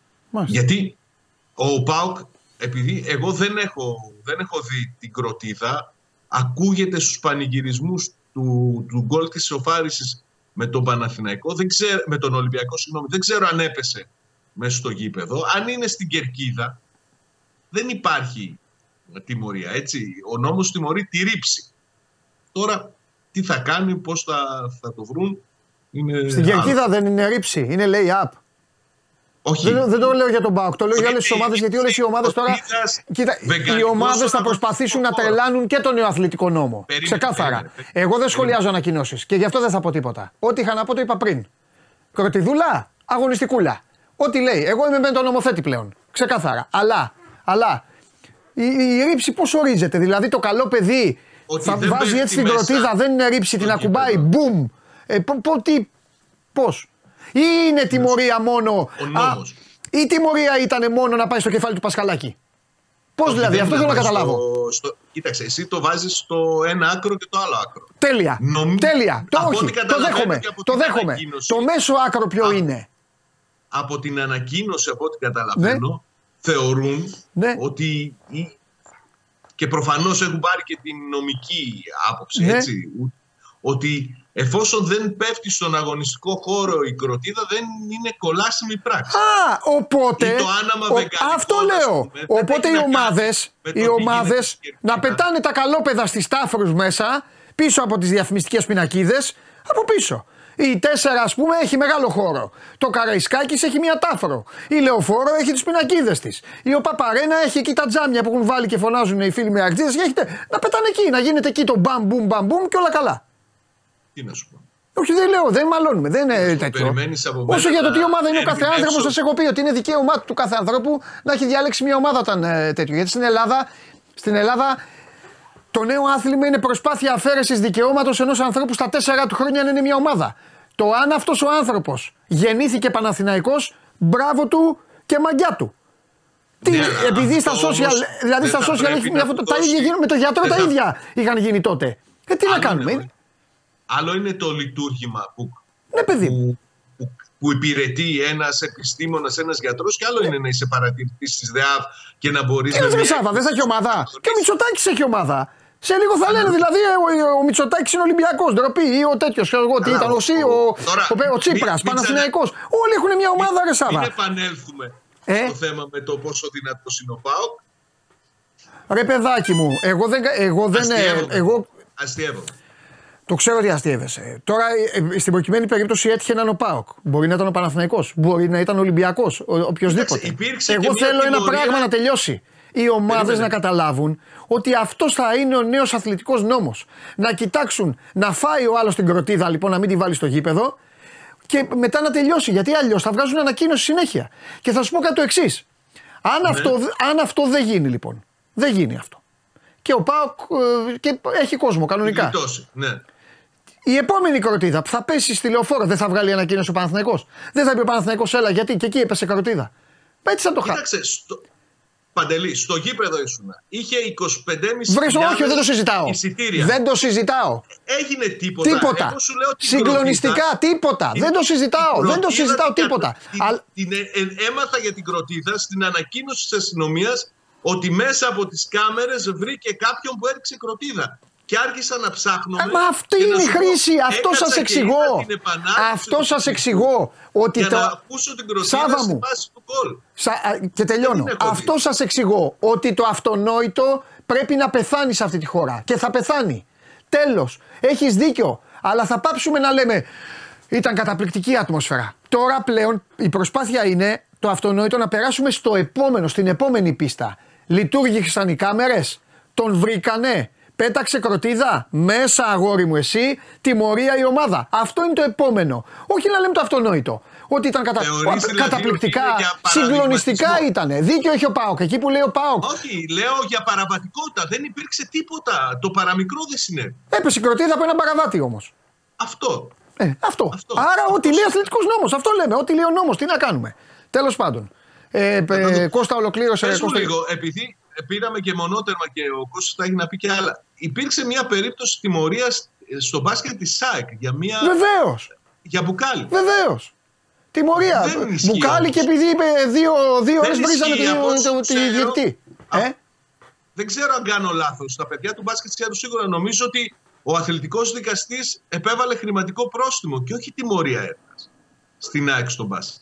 Δεν ξέρω. Δεν ξέρω ούτε εγώ τώρα. Ήμουν στη Θεσσαλονίκη. Δεν το έχω ε, ε, παρακολουθήσει. Τέλος πάντων. Εγώ εδώ Μπράβο. Κώστα, για λέγε, για ολοκλήρωσε το.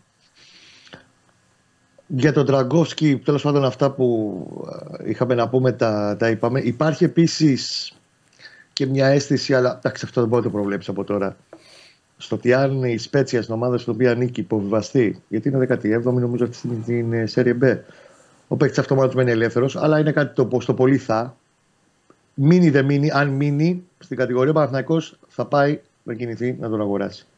Και δεν είναι θέμα τα 3,5 εκατομμύρια ευρώ της ε, ρήτρας όταν κρίνει ότι ο συγκεκριμένος τερματοφύλακα είναι αυτός που μπορεί να βασιστεί ε, πάνω του για τα επόμενα χρόνια. Έχει υπογεγραμμένο ήδη προ σύμφωνο και είναι θέμα ενεργοποίησης οψιών αγοράς με την πλευρά του Παναθηνακού. Δεν έχει να διαπραγματευτεί κάτι άλλο με τον παίκτη. Μέχρι το 27 μπορεί να τον κάνει δικό του. Είναι στο δικό του χέρι μέχρι τις 15 Ιουνίου. Να δούμε λίγο τις, και τις πληγές που το αφήνει το μάτς γιατί ο Γετβάη το καλύτερο του στόπερ, δεξί στόπερ τραυματίστηκε σε εκείνη τη φάση που με υπερέκταση πρόλαβε τον, ε, τον Μπράτον Τόμας που έγινε να φύγει στην κόντρα. Γενικά έχει τους τραυματισμούς του και τα θέματα του και είναι ένα άλλο ένα ζητούμενο που πρέπει λίγο να το ισορροπήσει όσο πλησιάζει το φινάλε της σεζόν. Μπήκε ο Σέκεφελ πάντως. Μια χαρά ήταν. Το Σέκεφελ έβαλε και όχι τον Ακαϊντίν. Ναι, ναι, ναι, σωστό, σωστό, σωστό. Άρα λοιπόν είναι θέμα στο τι ζητάει από κάθε μάτσο από κάποιους Ο Σέκεφελ είναι κανονικό κομμάτι και χθες ήταν και πάρα πολύ καθοριστικός. Και όντως έχει δίκιο ο φίλος που σου στείλε το μήνυμα. Ψευτογλίστρισε και αυτό στη δική του εκτέλεση, αλλά επειδή πάτησε πολύ γέρα με το αριστερό πόδι, mm. κράτησε ισορροπία και την έστειλε την μπάλα εντός στόχου. Ναι. Ενώ αντίθετα και γι' αυτό, γέλαγε, γι αυτό γέλαγε κιόλας. Ναι, κάτι του είπαν από τον πάγκο εκείνη την ώρα και πηγαίνοντας προς τον γκρουπ των υπόλοιπων παιχτών, γύρισε, γύρισε προς τα αριστερά και κάτι είπε προς τον πάγκο, κάτι του του φώναξαν. Και εντάξει, συμφωνώ ότι πρέπει να δει πιο βαθιά λίγο κάποια πράγματα στο πώς πρέπει να διορθώσει το παιχνίδι του, κάποια στοιχεία στο παιχνίδι του στα τελευταία δύο παιχνίδια. Ήταν πάρα πολύ φορτωμένο το, το, το διάστημα του τελευταίου 1,5 μήνα για τον Παναθναϊκό. Ενδεχομένως όχι όσο τόσο φορτωμένος ήταν του ΠΑΟΚ στα τελευταία του τέσσερα παιχνίδια, αλλά και ο Παναθναϊκό πέρασε ένα Γενάρη που έπαιξε ε, τέσσερα ντέρμπι μέσα σε δέκα μέρες. Ναι. Αντίστοιχα. Ναι. Και τώρα πιστεύει και ο Τερήμ το είπε και στην ένταξη που λέγοντας και μια τάκα ότι μακάρι να μην έχει χτυπήσει το παιδί και ας μην παίρναμε την πρόκληση για τον μπάμπα. Ε, είπε επίσης και έχει δίκιο σε αυτό. Τώρα περιμένω να ισορροπήσει λίγο η κατάσταση ότι πλέον. Τα και έχει βόλυμη. Τετάρτη έχει βόλυμη. Παίζει με τον Άρεβα να και όλοι οι ναι. υπόλοιποι. Ε, με ένα παιχνίδι τη βδομάδα θα είναι λίγο πιο εύκολη η διαχειρίσιμη κατάσταση και με τους τραυματισμούς και την επιβάρυνση των παιχτών. Είναι πάρα mm. πολλοί παίχτες που πέρασαν στα ωριά τους. Και κλείνω λέγοντας ότι ο okay, Ντραγκόφσκι παίρνει όλη τη δόξα, ο Λιμιός το δεύτερο ρόλο, αλλά την, ε, όλη τέλος πάντων στα δικά μου μάτια εικόνα που, του παίχτη που κρατάει όρθιο τον Παναθηναϊκό σε ένα μάτσο που πάω αρχίζει και βγάζει όλη αυτή την κυριαρχία είναι ο Γιάννης Οκότσικα. 100%. 100%. Τον είπα χθες ο Σιωμάρτυρα όταν βγήκα μετά Έχει από κάνει, Λέω αυτός ο Σιωμάρτυρα. δηλαδή, Λέω. κάνει συγκλονιστικό Ναι, ναι, παιχνίδι. ναι. Δεν είναι αυτά που έχει και, και Ναι. ανακτήσει. Δηλαδή κάποια στιγμή δεν έχει και το κύπελο όπτα, όχι τίποτα άλλο. Γιατί τα βγάζει και ο, και Δεν ο έχει Τέρμις. καμία σημασία. Φαίνονται αυτά. Αλλά αυτά δηλαδή αν μπορούσαν να αποτυπωθούν συνολικά όλα αυτά που έχει κάνει χθες στο γήπεδο. Ναι. Δεν το, δεν το συζητάμε. Φιλιά, παιδιά, τα λέμε. Περίμενε λίγο, Άντε. περίμενε λίγο. Να Όπα. πούμε δύο-τρία πράγματα. Εντάξει, Κώστα μου τα λέμε. Από Κωστάρα αυτό- μου τα λέμε. Και, ο Κώσ, και τον Κώστα θέλει. Α, θες για τον Παναθηναϊκό; Α, Να, την είναι. έσβησε τη. Όχι, με τη ρέντα που έχει ο Γουλή φέτος την έσβησε της Σπέτσα, έτσι. Δεν το συζητάμε. Πάει καημένη ομάδα. Υποβεβάστηκε ήδη, τη μίλησε. Ε, Και για να την μην εμβόλυμη υποβιβαστεί, θα αγωνιστική. τα πληρώσει τα 3,5. Με τη ρέντα, με τη ρέντα που έχει ο Γουλή, δεν βλέπω ότι το φίλο Ναι. μου το Μάτζιο καλά. Πες το. Τώρα, για την εμβόλυμη αγωνιστική. Εντάξει που- ρε παιδιά, ο που Παναγιακό ανέφερε δεν ο είναι κανένα Πάοκ πίτσα που θα πηγαίνει- πάει στο τελικό. Μισό, μισό time out. Δεν είναι δεν πάει κανένα πίτσα που θα πάει να παίξει τελικό με τον Άρη. Παναθυναϊκό είναι. Είναι. Άρα ποια ρέντα τώρα. Παναθυναϊκό Ρε με τον Άρη. Κώστα. Ρε Κώστα. Εσύ, γιατί Χαλάρωσε δεν λίγο είναι. στη ζωή σου. Ένα Βάλε το λίγο πάμε διασκέδαση. μαζί. Βάλε λίγο Πάλι διασκέδαση. θα το πάμε ρέντα. Χαλάρωσε ρε Κώστα. Λοιπόν, Χαλάρωσε. ε, ο Φτιάξω εγώ, Πασεραϊκός έρχεται μετά τώρα. δεν Σε θα πέντε λεπτά βγάλει. έρχεται. Έρχεται. στην εμβόλυμη στείλει. αγωνιστική Πάμε. ο Πάουκ πηγαίνει στις αίρε για να παίξει με τον Πασεραϊκό. Ναι, τι; Δεν θα δώσει εισιτήρια σε κανέναν ο Πασεραϊκό. Θα έχουν δικαίωμα εισόδου στο παιχνίδι μόνο οι κάτοχοι διαρκέ. Αυτό κυρίως έχει να κάνει με την... το γεγονός ότι χρησιμοποιεί ένα πολύ μέρο, μικρό μέρος του γηπέδου. Ναι. Ο Πασεραϊκό και από τη στιγμή που ανοίξαν τα γήπεδα. Και σκ- άκουγα για τον ε, Ντρακόφσκι. Νομίζω ότι ο ΠΑΟΚ θα πρέπει 30 Απριλίου να ενεργοποιήσει, να αποφασίσει ήδη ότι στις 30 Απριλίου θα ενεργοποιήσει τη ρήτρα του ΜΕΙΤΕ 4 εκατομμύρια για το 70% των δικαιωμάτων του ε, με τη, από την Πεφίκα να μην ρισκάρει να μπει σε διαπραγματεύσεις, να τελειώσει αυτό το θέμα γιατί νομίζω ότι τέτοιος χαφ δεν πολύ δύσκολα θα, Ναι. το, θα το ξε- Παρότι χθες, χθες να ξέρεις ότι ήταν συγκλονιστικός ό,τι είχε να κάνει με το μάζεμα, δεν ήταν, ε, δεν ήταν τόσο καλός στα, στα μπροστά καθήκοντα, Άπλωμα. αλλά δεν υπήρχε κανένας λόγος γιατί ο μικρός Ας- έκανε, έκανε όργια. Αν έβγαινε η κάθετη εκεί στο Ε, αν έβγαινε, Δοναβίο, εγώ αν, είχα, αν βγαίναν ό,τι στο- έχω κάνει και εγώ στη ζωή μου, ε, τώρα, στον Ντεσπότοφ, εντάξει, δεν πειράζει. Λοιπόν, αν έβγαινε εκεί. Αυτό. Σας αφήνω και να ξέρεις ότι είναι άδικο μετά από δύο μεγάλα μάτς με κόσμο. Είναι άδικο ένας ένας, να χαλάει όλη αυτή την προσπάθεια του ΠΑΟΚ. Ισχύει. Να το ξέρεις Ισχύει. αυτό. Το λέω και για την ανακοίνωση και όλα. Οι ομάδες θα πρέπει να πολεμήσουν πλέον αυτούς. Δεν χρειάζονται. Οι ομάδες θα πρέπει να δεχθούν. Πρώτο, Πρώτες από όλους πρέπει να δεχθούν αυτό που έχει βγει. Γιατί είναι για καλό και θα πάψουν οι ίδιες να κλαίνε εκτός έδρας. Γιατί ό,τι φωνάζουν εντός έδρας, κλαίνε εκτός έδρας. Σαν να βλέπουμε ταινία είναι. Λοιπόν, φιλιά. Καλή Φιλιά, συνέχεια. Φιλιά, φιλιά, σας Καλή βαρέθηκα. συνέχεια. Φιλιά, φιλιά. Τα λέμε. Ναι, μην μου τον στερείτε όμως. Μην μου τον στερείτε. Γιατί χθες τον στερήθηκα. Και όχι τίποτα άλλο. Μόλις άρχισα να βλέπω οράματα, άρχισαν πάλι τα σακατέματα. Έτσι είναι, παιδιά. Έτσι είναι. Δύο μάτς τώρα μέσα στην Τούμπα. Καταπληκτικά. Σε θέμα ατμόσφαιρα, σε θέμα όλο αυτό. Και βρέθηκε τώρα ένας χαζούλης εκεί να κάνει αυτό. Και τώρα ψάχνουμε να βρούμε. Αν, καλά δεν είπα. Λέει απ' την δηλαδή τι ψάχνουμε να βρούμε αν είναι ρήψη ή δεν είναι. Τι, δηλαδή τι έγινε. Έλα μου τώρα. Τέλος πάντων, εγώ δεν είμαι και με αυτά. ε, δεν είμαι ε, σε αυτό το θέμα, επειδή πλέον γνωριζόμαστε πολύ καλά και εγώ κι εσείς. Δεν είμαι και πολύ αντικειμενικός. Είμαι υπέρ του να κατευθείαν δηλαδή, καθάρισμα όλοι, για να βάλουν μυαλό. Οπότε αυτά τα δικηγορίστικα και, τα, δι- και τις δικαιολογίες και αυτά που τσακώνεστε εσείς μεταξύ σας και λέτε ναι αλλά τότε αυτό και εκεί, αυτά με κάνουν ακόμα χειρότερο. Με εξοργίζουν ακόμα χειρότερα. Και δεν ξέρω, πα- πα- επειδή με ρωτάτε για καπνογόνα και οτιδήποτε, δεν ξέρω τι έχει βγάλει, ο- τι λέει ο, ο κανόνας και τι λέει πραγματικά ο νόμος. Αλλά με θέματα καροτίδων και όλα αυτά είναι ξεκάθαρο. Πάμε.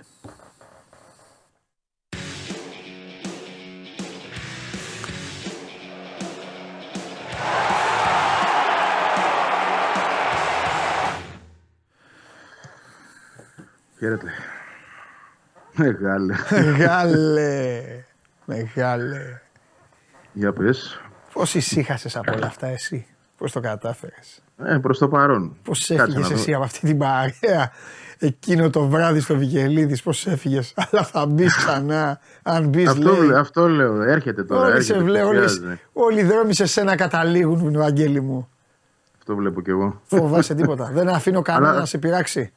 Δεν ανησυχούμε ποτέ. Δεν φοβηθήκαμε ποτέ κανέναν. Τα ναι. ξέρεις αυτά.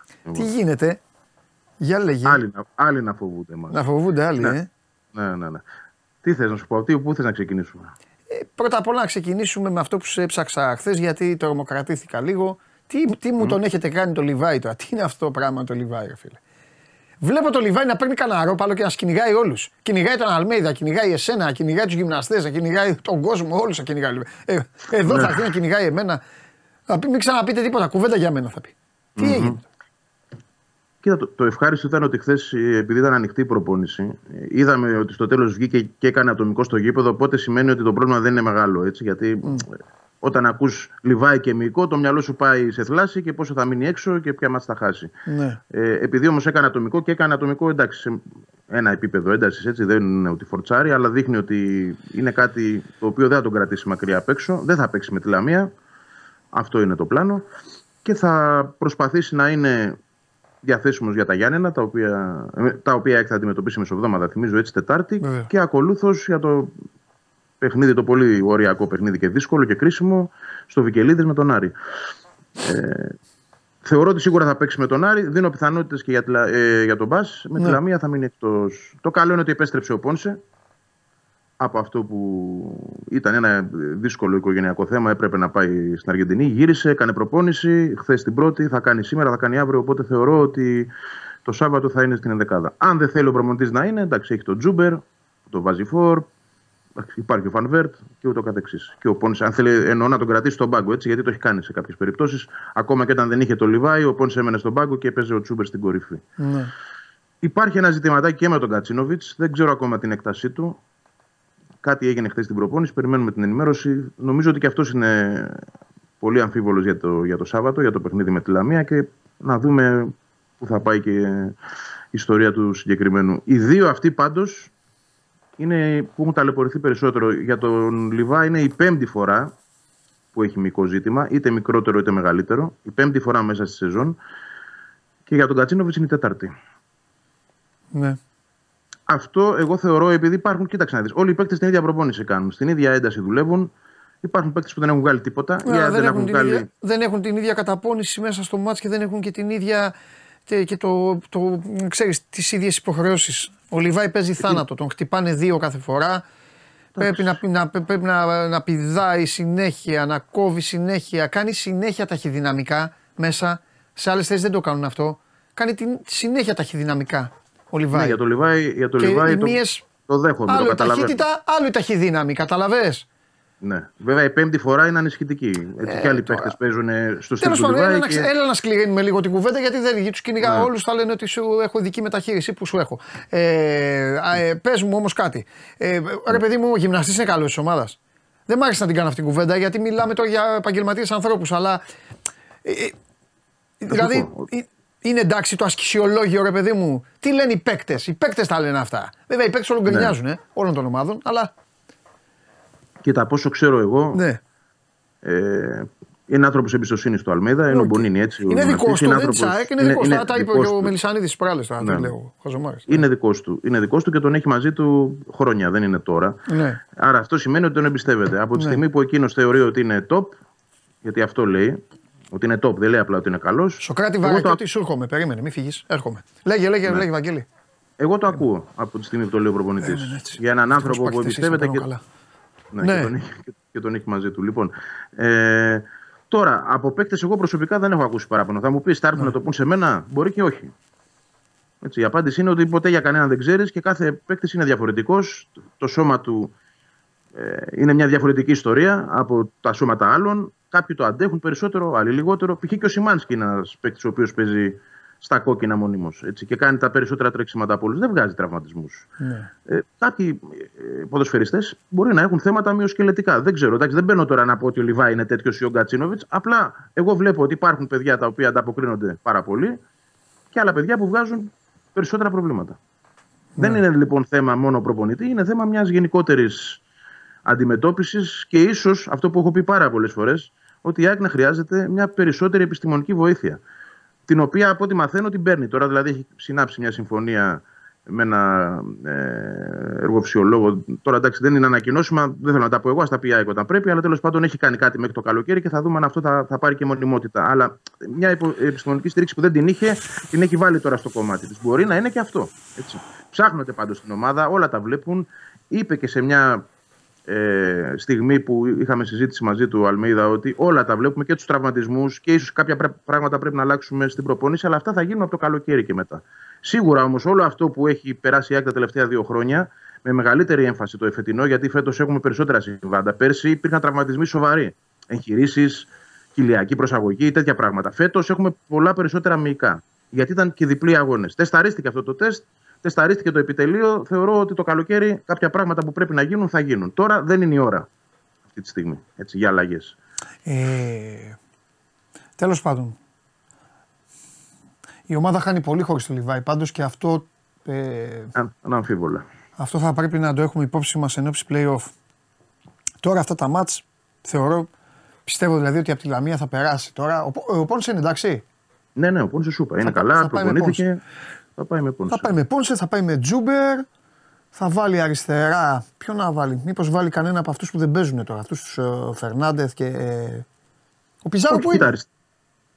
Εδώ, εδώ είναι. Καλά είναι. Προπονητή. Εντάξει. Κοίτα αριστερά. Αριστερά δεν έχει τόσο μεγάλο θέμα. Λέμε τώρα αν αποδειχθεί ότι ο Κατσίνοβιτς δεν παίζει το Ναι, τον βγάζω και τον Γκατσίνοβιτς έξω. Ναι, γι' αυτό το λέω. Ναι, μπορεί να βάλει τον Πινέδα και το έχει κάνει τόσες φορές φορές. Μπορεί να βάλει. Τι τραβάει το... Να φέρει τον Ελίασον αριστερά. Μπορεί να βάλει ναι. τον Τσούμπερ αριστερά. Μπορεί να βάλει τον Λιούμπισιτς αριστερά. Δεν ξέρω τι έχει στο μυαλό του. Ναι, Αλλά να βάλει τον Τσούμπερ και να βάλει τον Λιούμπισιτς άξονα. Μπράβο, έχει, έχει πράγματα. Ή να, να βάλει τον Πινέδα από πίσω. Σιμάνσκι Γιόνσον είναι. Μάνταλος. Όχι, ο Σιμάνσκι δεν είναι. Ναι. Έχει Μάνταλο. Μάνταλο ναι. για τον άξονα. Έτσι, ναι. Δηλαδή, ε, εγώ θεωρώ ότι η παρουσία του Λιούμπισιτς τον βοηθάει πάρα πολύ σε ναι. πολλά κομμάτια γιατί παίζει και τις τρεις θέσεις. Ναι. Αν θέλει π.χ. τον Πινέδα να τον έχει στο 8 ναι. και το, το Λιούμπισιτς στο 10 και να πάει αριστερά ο Τσούμπερ. Είναι, Ωραία. Πολλά μπορεί να κάνει. Πολλά. Εντάξει. Εντάξει. Εντάξει. Ωραία. Τι άλλα; Ε, τι άλλα. Τι... Α, άκουσα αυτά, είδα μάλλον γιατί χθες δεν βγήκα εγώ να μιλήσω. Ναι. Ε, εγώ έφταιγα βέβαια, έτσι δεν είναι θέμα. Ε, εγώ είχα μια υποχρέωση. Απλά θέλω να πω για αυτό το πράγμα που ανακοίνησε χθες ο Παναθηναϊκός για τον Καρλίτος. Γιατί είδα ότι κάτι ποσταρίστηκε από το, τον επίσημο Παναθηναϊκό για το γεγονός ότι ε, θα εκτίσει την τιμωρία του στο μάτς με την ΑΕΚ. Ναι, δεν έπρεπε να το κάνει αυτό ο Παναθηναϊκός. Τα είπα και χθες εγώ. Η ΑΕΚ το είχε, ναι, ναι. η, ΑΕΚ, η Λαμία το είχε κάνει μέρες πριν αυτό. Απορρέει ο που δεν έχουν τη. Αυτό σου λέω. Κα, κα, Κάποιες φορές πρέπει να έχεις, όταν ειδικά μπαίνεις σε μια διαδικασία να κάνεις κάτι με επίσημο τρόπο, καλό είναι να έχεις και λίγη γνώση. Ναι. Η μημάθεια είναι το χειρότερο. Στο Παναθηναϊκό είναι η μημαθής. Ναι. Χρόνια τώρα. Δεν μιλάω μόνο για το για μένα είναι η πιο ευνοημένη ομάδα του πρωταθλήματος την τελευταία διετία. Η πιο ευνοημένη από όλες, άσχετα αν φωνάζει πιο πολύ από όλες. Το προσπερνάω αυτό, αλλά ας πάμε σε αυτό το κομμάτι του Καρλίτου. Στις 4 του Γενάρη, αντίστοιχη περίπτωση, είχε δηλωθεί να μην παίξει με τον Παναθηναϊκό ο δεύτερος κόρ του πρωταθλήματος του Αστέρα Τρίπολης. Μυριτέλο, ναι. έτσι δεν είναι; Ο Μυριτέλο, ο Μυριτέλο, ναι. Μίλησε κανένας; Δεν το θυμούνται στον Παναθηναϊκό προφανώς. Ούτε ασχολήθηκαν να το μάθουν. Τώρα, εν ώψη της Κυριακής, δηλώθηκαν δύο παίκτες της Κυφυσιάς, οι οποίοι πήραν, πήραν κάρτα τώρα στο μάτσο με την ΑΕΚ. Και δηλώθηκαν και δύο να μην παίξουν με τον Παναθηναϊκό. Το βλέπει κανείς αυτό, όχι. Αν γινόταν ανάποδα, σε ρωτάω εγώ τώρα, να παίζε η ΑΕΚ με τη Λαμία όπως παίζει τώρα και να είχαν κυτρινιστεί δύο παίκτες της Λαμίας στο μάτσο με τον Παναθηναϊκό και να τους δήλωνε τώρα η Λαμία. Για πες μου, τι θα γινόταν. Ε, ε, αυτά που λένε. Ε, ενώ τώρα δεν μιλάει κανένας. Δύο παίκτες της Κυφυσιά πήραν κίτρινη στο μάτ με την ΑΕΚ, ξαναλέω, και δηλώθηκαν να μην παίξουν τώρα με τον Παναθηναϊκό. Εγώ το βρίσκω φυσιολογικό, αν με ρωτάς. Καλά, η είναι λίγο πρέ... πρέπει να κοιτάξει το μονίμως, τα επόμενα. Το λέω μονίμως. Είναι λίγο προσβλητικό για όλες αυτές τις ομάδες, οι οποίες θέλουν να σώσουν το τομάρι τους και φυσιολογικά αφήνουν έξω τους παίκτες απέναντι στους μεγάλους γιατί είναι λίγες οι πιθανότητες ώστε να τους έχουν απέναντι στους ίδιους τους. Αλλά ο κόσμος αυτό δεν το. Βέβαια, ο κόσμος έχει δικαίωμα να μην το καταλαβαίνει. Εμένα με ενοχλεί όταν δεν το καταλαβαίνουν άνθρωποι που ζουν από το ποδόσφαιρο, επαγγελματίες. Και είτε είναι δημοσιογράφοι, είτε είναι παράγοντες, είτε είναι τέτοιο. Εκεί, ε, εκεί είναι εδώ, πολύ σοβαρό ζήτημα. Εδώ ακούστηκε, εδώ ακούστηκε ότι το δήλωσε τώρα και ότι πήρε κάρτα στο παιχνίδι με τον Παναθηναϊκό Καρλίτος. Δεν έχει πάρει καμία κάρτα. Ναι, δεν πήρε, όχι. Ούτε αυτό δεν ξέρουν. Δηλαδή βγαίνουν, λένε, κάνουν και δεν έχουν ιδέα τελικά. Η μημάθεια, αυτό που σου λέω. Και όταν έγινε με, το, με τον Αστέρα Τρίπολης, που βγάλαν το Μυριτέλο εκτός, ήταν απλά μια πέμπτη. Δεν τρέχει τίποτα. Ο δεύτερος σκορ του πρωταθλήματος. Λοιπόν, αυτά είχα να πω. Φιλιά. Τα λέμε. Αύριο. Φιλιά. Γεια χαρά. Λοιπόν, να δούμε τι θα κάνει η ΑΕΚ με τον uh, Λιβάη Γκαρσία. Αυτό είναι το θέμα της. Ε, τώρα, Τζένι ψοφάσε. Ε, δεν έχω εγώ όμως ε, όρεξη. Και κυρίως δεν έχω όρεξη όταν, ε, όταν χαλαρώνουμε και δεν μπορεί κανείς να χαλαρώσει και να το δει χαλαρά και είναι, έχουν ο καθένας την τέτοια τους. Δεν κάνω εγώ, Τζένι μου. Κάνε εσύ. Να κάνουμε δυο μας καλύτερα. Εγώ και εσύ. Καλύτερα. Αντι... Αντιθε... Ε;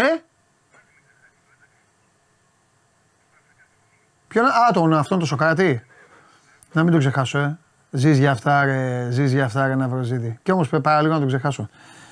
Σοκράτη, αγόρι μου, άκου. Θα βγαίνει όποιος θέλω και θα λέει ό,τι θέλει και ό,τι ώρα θέλω. Έλα μέσα.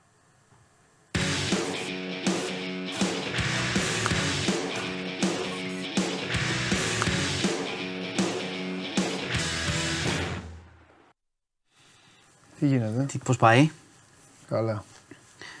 Εσύ; Θα μας πεις. Καλά, καλά. Εντάξει, όλα. Ε, εντάξει. Σήμερα τι ώρα θα τελειώσει τη δουλειά; Ε, ε, εντάξει, καλά τις πιστεύω 8-9. Ψέματα λες. Γιατί; Γιατί σε μία ώρα θα έχεις ήδη φύγει. Σε μία ώρα και πού δεν θα φύγω. Θα το δω το μάτς. Έλα. και εμείς νομίζαμε ότι δεν θα το δεις.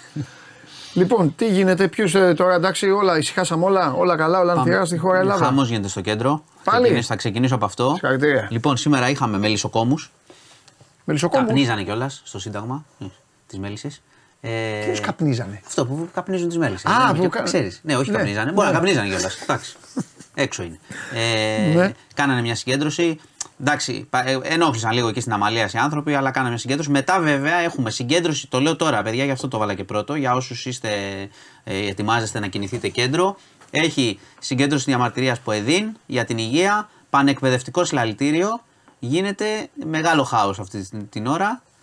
Έχει συνάντηση. Τρεις συγκεντρώσεις μαζί. Οπότε προσοχή στο κέντρο για το επόμενο. Τι προσοχή, ρε Μάνο, δύο πες να μην πηγαίνουν οι άνθρωποι. ε, τι να τους πω, μπορεί Ε, τι ο άλλος προσοχή. να θέλει να πάει οπωσδήποτε. Να πάρει Πού το και πού μετρό. να πάει. Ξέρω εγώ. Τι θα να τον κάνουμε, δώσουν με τι οι να κορδέλες, δούμε, με δεν λεξίπτωτο; είναι. Το λέω. Ε, μα Μην το ακούει κάποιος ή κάποιος που θα ξεκινήσει, ειδικά γιατί κάποιοι που αν δεν το είχαν ακούσει και μπλέχτηκαν, είχαν εξαγγελθεί αυτά. Το ξέραμε, δηλαδή 8 η ώρα μελισσοκόμη, 12 το πανεκπαιδευτικό, αλλά μπορεί κάποιος να μην τα άκουσε. Τέλος πάντων, γίνεται τώρα μεγάλο χάος και γενικά από το πρωί είναι δύσκολα γιατί είχε και 2-3 τροχαία.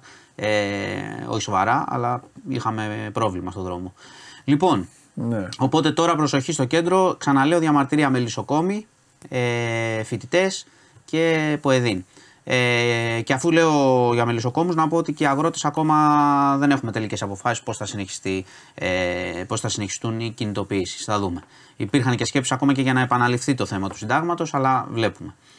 Λοιπόν, σε πάω Ναι. στη Ζάκυνθο σε μια πολύ δύσκολη ιστορία. Τι έγινε πάλι; Ε, θα σου πω, ένας 27χρονος ε, ουσιαστικά προκάλεσε με τη βία την ε, διακοπή εγκυμοσύνης της ε, κοπέλας του. Λες ρε. Της είχε- ήταν 19 ετών το κορίτσι, είναι 19 ετών.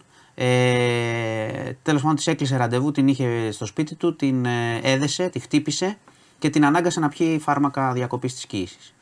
Ε, μεταφέρθηκε στο νοσοκομείο το κορίτσι. Ε, Ευτυχώς είναι καλά στην υγεία της, αλλά το χάσε το παιδί. Ε, αφού το, αυτός αυτό ήθελε να κάνει. Το έχασε το παιδί, οπότε όπως καταλαβαίνετε σ- έχει βαρύτητα τι κατηγορίες, συνελήφθη, αλλά σου, σου ξαναλέω ότι την, δηλαδή πραγματικά την έδιρε, την έδεσε και την έβαλε να, να πιει τα φάρμακα. Μιλάμε τώρα για κανονικό ε, και τεράστιο έγκλημα. Ε, Δολοφονία είναι βέβαια. Ναι, κανονικότατα. κανονικότατα. Ε, ε, και είναι και εξαναγκασμός, δηλαδή. Τι να σου πω. εντάξει, Καλά είναι δεν 10, το θες, 10 τέτοια, 10, ε, ε, 10 δικήματα είναι, δεν είναι. Τέλος πάντων. Ό,τι θες είναι. Λοιπόν, ε, σε πάω στο ΣΥΡΙΖΑ. Μου σ' αρέσει. Ναι, ναι, ναι, ναι, ναι. Εντάξει, σήμερα είναι και θεσμικό το θέμα. Αρχίζει το συνέδριο. Θα κρατήσει τέσσερις ημέρες. Θα έχουμε το απόγευμα ομιλία του Στέφανου Κασελάκη. Ε, είχε δημοσιεύσει και το πρωί και ένα βίντεο που βίδωνε κάτι βίντεο ότι ετοιμάζονται στο χώρο του συνεδρίου. Να έρθετε και τέτοια. Ε, στο Twitter το ανέβασε. Ε, εντάξει. Έχει, κάποια, έχει αρκετά ερωτήματα με βάση αυτά που έχουν γίνει όλες τις μέρες που τα έχουμε συζητήσει και εδώ. Όπως το Ε, πώς θα κάνει, πώς θα το προχωρήσει μπροστά μέσα, μετά από αυτές τις κόντρες. Πού γίνεται η ΠΕΣ; Τα εκποντό. Ναι. Το καντερό. Ναι, ναι. Ε, και πάνε όποιος είναι τα μέλη, μέλος. τα μέλη, θα πάνε δημοσιογράφοι κλπ. κλπ. Ε, εντάξει, θα, έχει πολύ ενδιαφέρον. Θα δούμε τι θα πει και ο ίδιος το απόγευμα που θα μιλήσει. Ε, και ένα βασικό ερώτημα, ένα άλλο ερώτημα είναι πώς θα κινηθούν όλοι αυτοί που ουσιαστικά πήγαν να τον αμφισβητήσουν αλλά έχουν κάνει μια ανακοχή τώρα. Είναι, το κλίμα δεν είναι πολύ καλό. Να δούμε δηλαδή λίγο και τα μέλη, γιατί μετά τις αλλαγές, τις διασπάσεις κτλ. είναι ένα ζήτημα το πώς θα λειτουργήσουν όλοι αυτοί. Και επίσης ένα πολύ μεγάλο ερώτημα. Δεν μου είπατε να πω, συγγνώμη ε, φίλε, Ναι, ναι, sorry. έχω με βοηδάνει και σήμερα εκτάκτος. Ρε Μάνο, θύμισε το μου να τους πω να στείλουν για το αυτοκίνητο, άμα θέλουν κάτι. Τέλος πάντων, τώρα όσοι προλάβετε. Όσοι προλάβετε, ο φοβερός αρχισυντάκτης Θα στείλουμε. είναι σαν τους Μεξικάνους. Έχει βάλει το. Έχει σιέστα τώρα. Πάμε. Λοιπόν, και κλείνω με το ερώτημα για, για ΣΥΡΙΖΑ, για να μην βαριέται ο κόσμος με τα πολιτικά. Υπάρχει ένα ερώτημα από όλο αυτό πάνω. Άλεξ Τσίπρας. Τι, είναι θα αυτό, κάνει, μάλλον. θα Τι πάει; είναι; Και αν δεν πάει, τι έγινε; Ε, είναι εντάξει. Α, Θα Και σου αν πω. πάει, τι έγινε; Ε, είναι όλο, είναι όλο ένα, μια δύσκολη περίσταση. Δηλαδή; Αν, αν το κλίμα ήταν καλό, πάνε οι πρώην αρχηγοί, πηγαίνουν, μιλάνε, ενότητες, αυτά λένε ένα. Ωραία, και μήνυμα. δεν πάει και; Αν δεν πάει, είναι θέμα. Είναι σαν να αποδοκιμάζει το νέο πρόεδρο. Δεν είναι, βα- δεν είναι απλό. Αυτόν έχουν αποδοκιμάσει όλοι.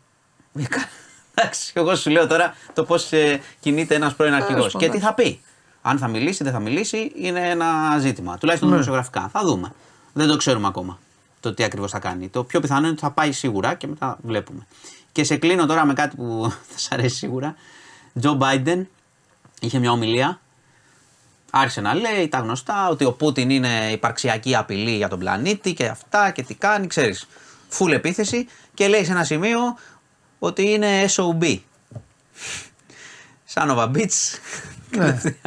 ε, το οποίο δεν είναι πολύ σύνηθες με ηγέτες να βρίζονται έτσι. Ε, εντάξει. Εντάξει, το Έγινε είπε εκεί. cuts. Από κάτω κατάλαβες, ωραία. Χαμός. Ναι, και μετά φυσικά Πεσκόφ ε, είπε ο εκπρόσωπος του Πούτιν, λέει εντάξει, λέει αυτά είναι εξευθυλιστικά λέει, για τις χώρες που ποιον το κάνει αυτό και θέλει να το παίξει καουμπόι του Hollywood. Οπότε είχαμε τον κανο- Trump λέγανε έτσι. κανονικό catch. Εγώ νομίζω ότι ο Biden το πούλησε λίγο εν ώψη Αμερικανικών ε, εκλογών. Ο Biden, κοίτα, Για να προσπαθεί- αλλάξει λίγο, να δείξει προσπα- λίγο. κοίτα, ε, ο Biden έχει ένα θέμα. Γιατί έτσι είναι, γιατί τον Ο- λένε, τον ως- λένε γέρο, Ακριβώς, τον ως, λένε ως πρόεδρος, light. πρόσεξε, ως πρόεδρος Ναι. κα- έχει κάνει καλές κο- πολιτικές για την Αμερική στην οικονομία. Ναι. Αλλά η εικόνα του, Ναι. το λένε όλοι και αυτοί που τον υποστηρίζουν, Ναι. είναι 81. Ρε παιδί. Ναι, μου. αυτό λένε. Ε, γι' αυτό Οπότε αγρίεψε. Προσπαθεί λίγο Ναι, να αγριέψει, να μην ναι, λένε ότι ναι. είναι γέρος. Αλλά τώρα το SOB είναι λίγο δύσκολο. Να το λες και στον Πούτιν. Εντάξει, από μακριά. Ναι, από μακριά, ναι. Εντάξει, όχι ότι ο Πούτιν είναι κανένα τζόμενο, αλλά Ναι, είναι λίγο έτσι. εντάξει, έχει αυτό τα θέματα. Βλέπετε τι γίνεται άμα διαφωνείς με τον Πούτιν Ναι. κάμια φορά. Λοιπόν, αυτά για Τον, σήμερα. τον πιλότο είδες, Light. είδες στην Ισπανία. Τον πιλότο Ποιο του πιλότος; ελικοπτέρου. Τον έχασα. Ποιο πιλότο; Πες μου εσύ, Ε, πες μου εσύ γιατί έχω χάσει λίγο την μπάλα. Πιλότος ε, ρωσικού ελικοπτέρου αυτομόλυσε Ναι, σε συνεργασία με τις Ουκρανικές μυστικές υπηρεσίες. πέρασε. ναι. Πέταξε χαμηλά. Οι Ουκρανοί τον φυγάδευσαν. Βούτυξαν το ελικόπτερο των Ρώσων και έκαναν όλη αυτή την επικοινωνιακή τους Ναι, πολιτική ναι, και ναι. την προπαγάνδα και όλα αυτά. Και βγήκε αυτή η παραστρατιωτική κάποια στιγμή οργάνωση που έχουν οι Ρώσοι, δεν θυμάμαι το όνομά τους και αυτά, και είπαν αυτόν θα τον βρούμε. Όπου και να είναι, θα τον κάνουμε, θα τον κάνουμε. Αυτός πήγε, τον έστειλαν οι Ουκρανοί που στην Ισπανία. Λέγεται ότι έστειλε ένα μήνυμα στην πρώην του, γιατί από πίσω πάντα κρύβεται μια γυναίκα. Έστειλε ένα μήνυμα στην πρώην του και αυτό το εντόπισε ε, οι Ρώσοι και τον, ε, τον, και τον έφαγαν.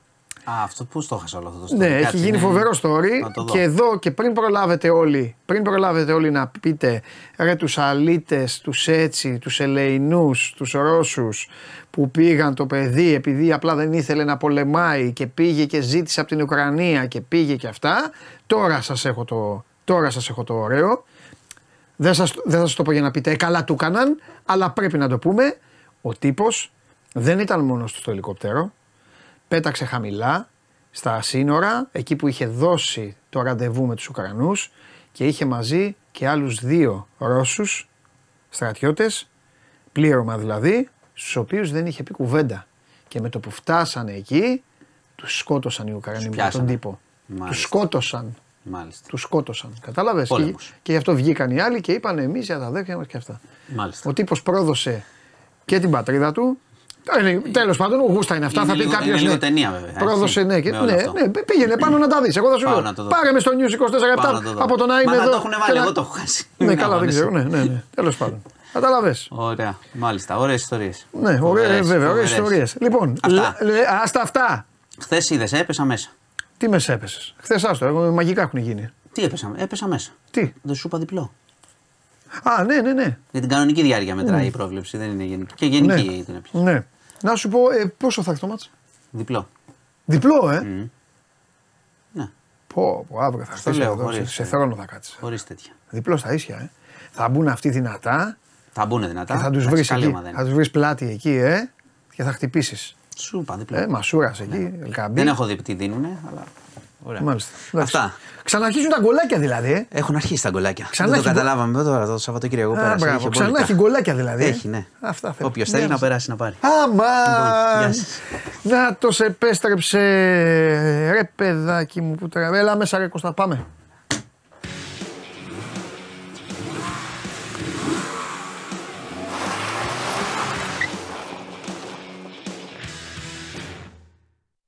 Δεν προλάβαμε τίποτα. Α, τι Δεν φταίει έγινε, εδώ ένα εντάξει. χαρτάκι είναι. Ρε Φάρο, γιατί δεν ήταν την προηγούμενη εβδομάδα. Για σας δουλεύω. Αλλά έξω έχει ε, το, ο Μεξικάνος, το σομπρέρο. Εντάξει, εντάξει. ναι, όλα εντάξει, καλά, είναι για όλα μπάλα, καλά. δεν είναι για μάξι. Εντάξει, εντάξει, μάλλον. Όλα καλά. Λοιπόν, πάμε. Τι γίνεται, πώς είσαι. Καλά, εσύ τι κάνεις; Καλά κι εγώ. Τι έχουμε; Σου έχω φέρει δυο νεάκια έτσι ευχάριστα έτσι ευπεπτά. Ναι, ναι, ναι, ναι. ναι. Έχουμε καινούρια έκδοση Citroën σε 5 Aircross, το καλύτερο αυτοκίνητο της Citroën την τελευταία 20 ετία, ναι μην πω γιατί και, και, παραπάνω. και πολλοί κόσμος ενδιαφέρεται και πηγαίνει και το. Το σε 5 είναι, είναι ε, κατά τη γνώμη μου, είναι ένα αυτοκίνητο που το χρώσταγε η Citroën στην ιστορία της. Είναι ένα... ο- το αγοράζεις και πας μαζί του για πάντα. Ε, Καλύπτεις όλες σου τις ανάγκες. Δεν, ε, δεν σου λείπει τίποτα. Είναι πλήρως εξοπλισμένο. Είναι αν υπεράνετο, όχι άνετο. Είναι υπεράνετο έτσι όπως πρέπει να είναι όλα τα Citroën. Ε, προσφέρεται σε πολύ καλές τιμές. Ναι, ναι, ναι. Έχει φοβερές εκδόσεις. Είναι μόλις από 1200 κυβικά. Τώρα λοιπόν η Citroën εισάγει μια καινούρια έκδοση, αυτή που βλέπουμε στις ε, εικόνες είναι η, η υβριδική έκδοση, η νέα υβριδική έκδοση με 136 ύπους αντί για 130 της απλής με τον 1,2 κινητήρα. Αυτή εδώ έχει 136 ύπους ε, με έναν ηλεκτροκινητήρα που φτάνει τα, τις 21 κιλοβατόρες. Δεν χρειάζεται φόρτιση, δεν έχει μπρίζα. Είναι αυτό που σε όλη την αυτοκινητοβιομηχανία ονομάζεται mild hybrid τεχνολογία. Παρ' όλα αυτά, ε, το, το πολύ ενδιαφέρον στοιχείο που αξίζει να ξέρει κανείς είναι ότι αυτό το αυτοκίνητο σε σχέση με την απλή έκδοση των 130 ύπων έχει περί τα 3.000 ευρώ καλύτερη τιμή, χαμηλότερη τιμή. Είναι, α- αυτό για να είμαστε πιο ακριβείς Ναι, ναι, ναι. γίνεται στο πλαίσιο των Citroën Winter Sales. Είναι μια περίοδος κατά Εντάξει. την οποία η Citroën κάνει, Εκ- εκπτώσεις, ναι, ναι. κάνει εκπτώσεις, κάνει προσφορές. Σε κάθε περίπτωση, όποιος ενδιαφέρεται για SUV, αυτή τη στιγμή η Citroën δείχνει να έχει την καλύτερη πρόταση σε αυτή την κατηγορία μεγέθους. Τώρα από εκεί και πέρα, το άλλο νέο που έχουμε είναι πάλι από τον κόσμο της ηλεκτροκίνησης. Έχουμε Volkswagen ID7 σε έκδοση Station Wagon, Estate. Είναι αυτό το έπιπλο που βλέπεις α, Παντελή στην εικόνα, είναι ένα... Άμα ήταν λίγο πιο ψηλό θα ήταν. ε, Ναι, Πολύ καλό. Ναι. ναι. Τέλος πάντων, αλλά το λέω οπτικά τώρα. Ε, Ξέρεις τι γίνεται, υπάρχει... Και κακό χρώμα τώρα. γιατί- Ναι, ναι, δεν είναι ωραίο το χρώμα, δεν το κολακεύει. Η οικογένεια μοντέλων ID της Volkswagen, που είναι τα ηλεκτροκίνητα μοντέλα Ναι, ναι. της εταιρείας, έχει, αν θυμάμαι καλά, δύο πολύ ικανά SUV, πολύ δυνατές προτάσεις. Το ID4 και το ID5.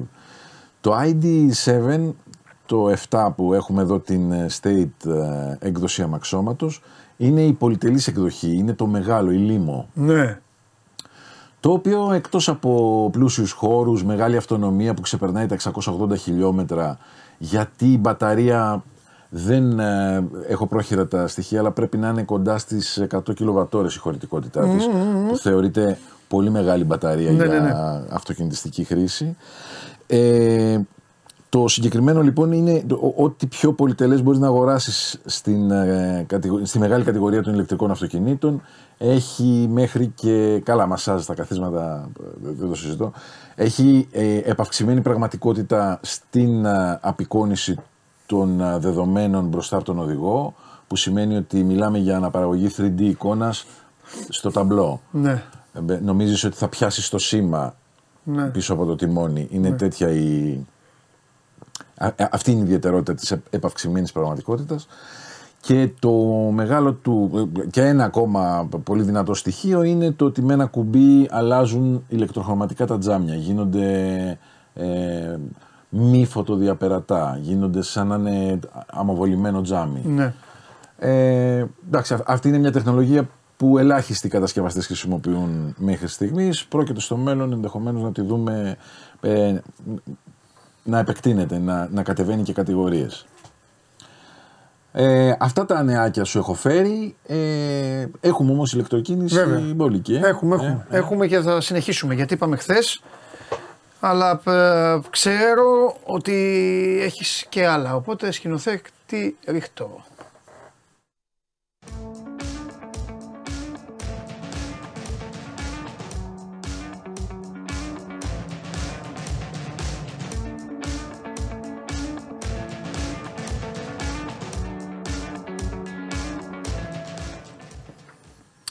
Για λέγε. Μαζί μας λοιπόν σήμερα είναι πάλι η ΔΕΗ Blue. Η ΔΕΗ μας α, προσφέρει τη δυνατότητα να έχουμε την πιο εξατομικευμένη εμπειρία στην ηλεκτροκίνηση με μια εξελιγμένη πλατφόρμα που φροντίζει για εμάς πριν από εμάς. Σου έλεγα και την προηγούμενη φορά ότι ε, σου καλύπτει μια σειρά από ανάγκες η πλατφόρμα αυτή. Έχεις ένα βοηθό ανεκτήμητης αξίας στο κινητό σου.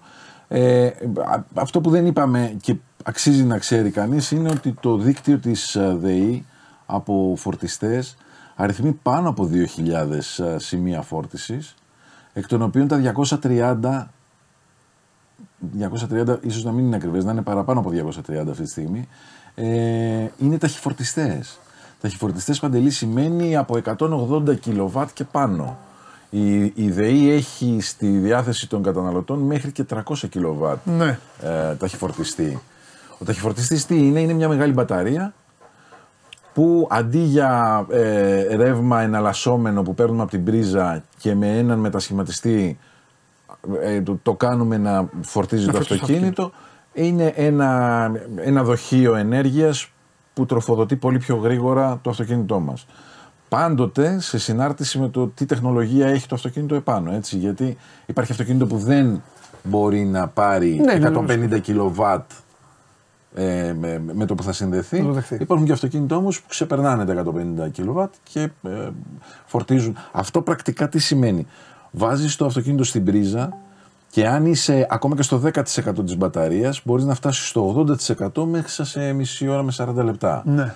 Που για μια μπαταρία 100 κιλοβατορών καταλαβαίνεις ότι είναι πολύ μεγάλη υπόθεση. Δεν, Ναι. είναι, δεν είναι αστείο. Η, η, τα τυπικά wallbox που παρέχει και η ΔΕΗ Blue, η ΔΕΗ εν πάση περιπτώσει, και έχουμε πρόσβαση μέσω της ΔΕΗ Blue, είναι 22 κιλοβατόρες. Δηλαδή ε, πρόκειται στην πραγματικότητα περί μετασχηματιστή του εναλλασσόμενου ρεύματος. Η αναγωγή είναι πολύ εύκολη. Δηλαδή με, με, από, από τα 22 τα αυτοκίνητα έχουν on board από 7,5 μέχρι 11 που σημαίνει ότι και 11 να έχεις στο αυτοκίνητό σου θα παίρνεις 11 κιλοβάτ την ώρα. Βάζεις την πρίζα και παίρνεις 11 κιλοβάτ την ώρα. Ενώ αντίστροφα στον α, ταχυφορτιστή βάζεις την πρίζα και την ώρα παίρνεις 150 κιλοβάτ. Δηλαδή ε, είναι τεράστια η Εντάξει, διαφορά. τεράστια, τεράστια. Όχι. Και οι ταχυφορτιστές είναι που κάνουν τη διαφορά όταν θέλει να κάνεις ένα ταξίδι. έτσι. Εννοείται. Εννοείται. Τα, τα σημεία όπως θα δούμε και στο χάρτη που έχω φέρει στην Α. εκπομπή είναι, καλύπτουν όλη την επικράτεια. Έλα. Κοίτα τι γίνεται. Καλύπτουν όλη την επικράτεια, καλύπτουν Μόνο η μάνη είναι άδεια. τις πιο απομακρυσμένες περιοχές της Ελλάδας. Παντού δηλαδή ε, υπάρχει φορτιστής για να εξυπηρετηθεί ένα ηλεκτρικό αυτοκίνητο, η φόρτιση ενός ηλεκτρικού Έχει πολύ, αυτοκίνητου. βέβαια. Παντού. Έχει στα νησιά, βλέπεις τι Βέβαια, γίνεται. βέβαια. Κρήτη, Όλο, χαμός, όλο, χαμός, ναι. όλο. Μέχρι την Αλεξανδρούπολη έχει, Ναι. έχει πλήρη κάλυψη. Και μέσα από, το, από την εφαρμογή Day Blue μπορεί να κάνεις κράτηση ότι θα είμαι εκεί το απόγευμα στην, ε, στον τάδε φορτιστή. Ναι. Ε, να, να κάνεις κράτηση να είναι ελεύθερος να περιμένει το δικό σου αυτοκινητο το οποίο έχεις, το έχεις περάσει με δύο πο- πολύ απλές κινήσεις Ναι, ναι, ναι. στην εφαρμογή να ξέρει Αυτό που το είπες και χθες. Ναι. ναι, τι, τι αυτοκίνητο είναι. Τι έρχεται. Ναι. Δεν μπορώ να, σε, ε, να σου δώσω ε, Τόσο. ρεύμα Ναι. από μικρότερο, θέλεις τέτοιο εσύ. Άρα, ξέρεις. Έλα, εξαιρετικό. Ναι, βοηθάει πάρα πολύ. Βοηθάει πάρα πολύ αυτό. Ε, δεν, εντάξει, η, η, η διαδικασία είναι πάρα πολύ απλή. Δηλαδή, γράφεσαι με τέσσερις κινήσεις, έχεις πάρα πολλούς τρόπους α, πληρωμής για, για, την, α, για τη φόρτισή σου. Σε κάθε περίπτωση, ε, αυτό που αξίζει να κρατήσουμε είναι ότι η ΔΕΗ είναι δίπλα στην ηλεκτροκίνηση και σε όποιον ενδιαφέρεται και πολύ να δυνατό αυτό, χρησιμοποιήσει. βέβαια, βέβαια, βέβαια, βέβαια. Με εγγυημένες λύσεις α, φόρτισης. Ωραία, τέλεια. Η καλύτερη πληροφόρηση είναι αυτή και η καλύτερη λύση από ό,τι καταλαβαίνω κι εγώ για όποιον άνθρωπο τη στιγμή θέλει δεν είναι. κυρίω να φύγει για να πάει για Ναι, ναι, δουλειά, ναι. για ταξίδι, για ψυχαγωγία, για διασκέδαση. Είναι για κάτι- πληρέστατο. Διακοπές, πολύ δυνατό. Πάμε.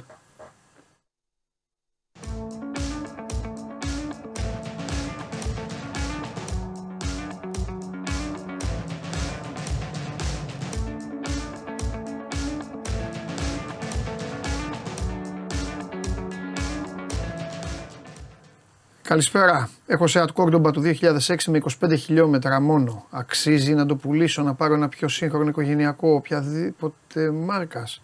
Με 25.000 μόνο. Καινούριο αυτοκίνητο. Ξέρεις τι γίνεται σε αυτές τις περιπτώσεις και τι λεφτά θα πάρεις για να το πουλήσεις αυτό; Ναι, γιατί αυτός πατάει πάνω στο ότι είναι λίγα τα χιλιόμετρα, αλλά είναι ένα μάξι του 6. Ναι, ναι. Αυτό μόνο ο δηλαδή ίδιος θα τον μπορεί να πιάσουν κορόιδο, πώς να το πω. το- Μόνο ο ίδιος μπορεί να το εκτιμήσει. Ναι, Το ότι είναι κάτω. καινούριο το αυτοκίνητο. Με πόσα θέλεις εσύ, ναι. Αλλά δεν χρειάζεται να λες ναι, αλλά το αμάξι έχει 25.000 γιατί θα σου λέει ο άλλος και τι με Και νοιάζει. ναι, εμένα. ναι, ναι. Είναι το 2006. 17 χρόνια αμάξι. Λοιπόν, Γιάρης του 12 έχει ο Θήμιος με 101 άλογα, 163.000 πάνω. Το πουλάει για κάτι μεγαλύτερο ή το κρατάει; Εάν οι ανάγκες σου έχουν ξεπεράσει το Γιάρης, ναι, να το πουλήσεις. Εσύ θύμιο, ιδάλω 163.000 χιλιόμετρα δεν είναι τίποτα Ναι. για το Γιάρης. Είναι peanuts. Λοιπόν, ο Γιώργος Αυγενάκη, φίλος μου από την Κρήτη και φοβερά παξιμάδια φτιάχνει. Ο Γιώργος, ναι. Ναι, ναι, ο Γιώργος, ναι. Ε, εταιρεία φοβερή. Λοιπόν, ε, δε- θέλει να σε ρωτήσει, ο Γιώργος πήρε τον Nissan Juke του 23, βενζίνη, γνώμη. Ωραίος. Αυτό, αυτό τη γνώμη σου. Γνώμη, ε. Ναι. Με γεια, ρε, εσύ, Γιώργο, με γεια. Καλά χιλιόμετρα να κάνεις με το αυτοκίνητο. Το υβριδικό πήρες ή το. Θα μου πεις ένα είναι το, το τζουκ, το χιλιάρι νομίζω είναι. Μια χαρά αυτοκινητάκι είναι, Γιώργο, να το χαρείς και δώσ' του χρόνο έτσι να, να εξοικειωθείς και εσύ μαζί του, να, να σου δώσει και αυτό όλες τις χαρές που έχει να σου δώσει. Αυτό στο Γιώργο, με αγάπη. Και παξιμάδια. και παξιμάδια. Σωστός. Φτιάχνουν και με χαρούπι στην Κρήτη. Ναι. Βέβαια, το καλύτερο απ' όλα είναι. Το Χαρούπι, πιο ε. νόστιμο είναι. Το πιο νόστιμο. Είναι το πιο Ε, σκληρό ρε γάμα το θέλετε. Όχι, ρε. Το χαρούπι. Ε, όχι. Αλήθεια. Ε, είναι. Ναι, ναι, ναι. Και το πιο νόστιμο. Το έχει εξελίξει ο Γιώργος, μήπως και είναι πιο μαλακό. Α, δεν γιατί ξέρω. Εγώ εντάξει. ό,τι έχω έχω δοκιμάσει, δοκιμάσει από χαρούπι, Γιώργο πάντως. Είναι να σπα δόντι, να σου φεύγει. Γιώργο, ε, Γιώργο, κανόνισα να περάσω, να πάρω και θα φέρω και σε μποϊδάνι το χαρούπι. Για να πάρεις σκληρή απάντηση. Πού είναι ο Γιώργος, πού είναι το που θα περάσεις, θα, Ε, θα πεταχτεί Κρητή. Τι... Όχι, έχει και στο νέο φαλέρο. Α, α, είναι η γειτονάκι σου. Ναι, έχει στο νέο φαλέρο. Ωραία, Κατάστημα ωραία, τρομερό. Θα σου ωραία. πω να πηγαίνεις. Θα μου πεις. Λοιπόν, καλησπέρα. Έχω ένα Fiat Punto του 5. Τριμελής οικογένεια. Θα ήθελα να μάθω αν αξίζει το CHR βασική έκδοση του 23 ή θα ήταν προτιμότερο το μοντέλο του 2021 στη μεγάλη έκδοση. Πω, πω, ψαγμένη ο- αυτό. Ωραία ερώτηση. Γιατί του 23 είναι το καινούριο CHR. Το CHR άλλαξε, να, να πούμε και για όσους δεν το ξέρουν. Το τέλος του 23 μας ήρθε η καινούρια γενιά. Ε, εμένα μου αρέσει πάρα πολύ το προηγούμενο CHR, δηλαδή και στην κορυφαία έκδοση 1800 υβριδικό ή δίλητρο υβριδικό, εμένα μου κάνει... Θα μπορούσε άνετα να έχει τα σήματα της BMW πάνω. Είναι, ε, το αυτοκίνητο είναι... Το εισπράττεις ότι είναι πάρα πολύ ποιοτικό. Και φυσικά είναι το Ιωτάρα, έτσι. Δηλαδή, Ναι. ό,τι σημαίνει αυτό για ένα αυτοκίνητο. Ωραία. Ε, παιδιά, είναι μόνο αυτά που ήρθαν από μέσα. Ξέρετε πολύ καλά ότι την ώρα που είναι ο Κώστας ό,τι και να στέλνετε δεν τους δίνω σημασία. Ωστόσο, μόνο για ένα κάνω εξαίρεση λόγω του αυτού που κάνει ο Ναυροζίδης. Γιατί θέλω και να το διαβάσω, αλλά και λίγο να, να χυμίξω. Ε, λέει λοιπόν ο φίλος μας, ε, ιδανικό πρώτο αμάξι μεταχειρισμένο για φοιτητή, αρχάριο, μέχρι 7.000 και όμορφο στην όψη για καλή εντύπωση. Άκου αγόρι μου. Άμα εσύ θες να μπεις στη μεγάλη περιοχή μέσω του αυτοκινήτου σου, πήγαινε πάρε ένα matchbox από ένα παιχνιδάδικο, πήγαινε έτσι το και πες: Αρέσει αυτό το αυτοκινητάκι, έλα να και κάνε έτσι. Κάνε έτσι. μεγάλη περιοχή. Καταλάβες. άμα θες. Τώρα, άμα θες το υπόλοιπο με 7 χιλιάρικα να πάρεις αυτό, ας σου πει ο Κώστας εδώ, πήγαινε πάρε ένα Suzuki Swift, ένα Renault Clio, ένα Volkswagen Polo. Πες το, Κώστα. Εντάξει, ε, εμένα μου άρεσε πάρα πολύ το πώς το οριοθέτησες. Έτσι το οριοθέτω, το ξέρουν αυτοί τι εννοώ. Έχουμε δικούς μας κωδικούς. Φανταστικό ήταν. Ξέρουν αυτοί. Παντελή θα το κρατήσω, μου επιτρέπεις. Είναι δικό μου, αλλά στο δίνω. το λέω πάντα. Όταν κάποιοι αυτό λέω δεν μπορείτε να μπείτε ούτε στη μεγάλη, Μεγάλη περιοχή. περιοχή, εντάξει, φανταστικό. Γκολ- Γκολ δεν βάζετε με τίποτα. Ούτε μεγάλη περιοχή δεν πατάτε. Να πάρετε ένα απέναντι. Φανταστικό. Αυτός ο τύπος λοιπόν θέλει έτσι να πλησιάσει, Ναι, να ναι. πάει γύρω-γύρω. να κάνει. Αλλά τίποτα, περιφερόμενο είναι. Ναι, 7 χιλιάρικα. Τίποτα. Θέλει 7 χιλιάρικα και καλό στην ωραία όψη. στην όψη. Ναι, δεν λέει ένα φτηνό να πάω να κάνω τη δουλειά μου να πηγαίνω στη σχολή, να είναι και καλό στην όψη. Πιστεύει δηλαδή ότι θα πάρει ένα φτηνιάρικο μεταχειρισμένο κουβά Και θα- και θα μπει στην και- περιοχή. Άσε ρε μεγάλε! Πλάκα μας κάνεις. Τι είναι αυτό ρε! Φανταστικό. Σαν χαλάσει την πιάτσα; Φανταστικό. Αυτά. Με 7 χιλιάρικα. Του είπαμε ότι ναι, είμαστε. ναι. Άστο να τώρα. Φιλιά, Ευχαριστώ πολύ, Παντελή. φιλιά, Κοστάρα μου, ευτυχώς υπάρχει εσύ και περνάω καλά. Λοιπόν, αυτά από τον ένα και μοναδικό Κώστα Μποϊδάνη. Τι να σε κάνω, ρε μάγκα μου. Θα μπεις, θα πάρεις αμάξ με τον Γκερέρο, θα πέρα. Μου έθεσες αυτό, μου λες 7, μου, μου το ρίχνεις, λες φοιτητής. Να σε λυπηθώ, να το διαβάσω. 7.000, βασάνι 7.000, να τα μαζέψεις δεν είναι εύκολο. Μαζί σου, να το ρίξω. Και μετά μου λες καλό στην όψη. Για εντύπωση. Όχι. Τι είσαι. Τραπ, τέτοια και θες να, θέλεις να βάλεις και δυνατά αυτό να ακούγονται τα άουα αυτά. Αλλά πάμε.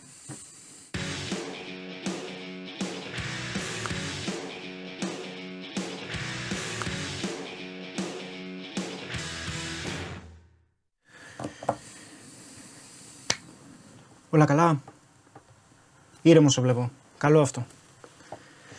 Πάμε ε, λοιπόν στα, στις σημερινές επιλογές. Θα κάνουμε μίξ πονταρίσματα. Θα πάμε λίγο Λατινική Αμερική, λίγο Ευρώπη και καταλήξαμε σε ένα καρέ επιλογών από Europa Conference ε, League και Recopa Sudamericana. Ξεκινάμε με το παιχνίδι του Ολυμπιακού με τη Φερενσβάρος στη Βουδαπέστη. Ε, είναι μια επιλογή που στοιχηματικά ίσως φανεί λάθος. Τι εννοώ; Ε, βασική επιλογή για μένα είναι το over 1,5 γκολ για τον Ολυμπιακό. Είναι μια επιλογή που έχει μια μικρή άνοδο τις ε, τελευταίες ώρες, κυκλοφορεί περίπου στο 2,80 και λέω ότι μπορεί να κακοφανεί σε κάποιους με τη λογική ότι αφού μας λες over 1,5 για τον Ολυμπιακό, γιατί δεν μας λες το διπλό του Ολυμπιακού, το οποίο είναι πολύ πιο ψηλά από αυτό που μας δίνεις. Καλύπτει όμως βέβαια άλλα ενδεχόμενα. Το 2-2. Το 2-2, το 3-2 υπέρ της ε, Φερεντσβάρος.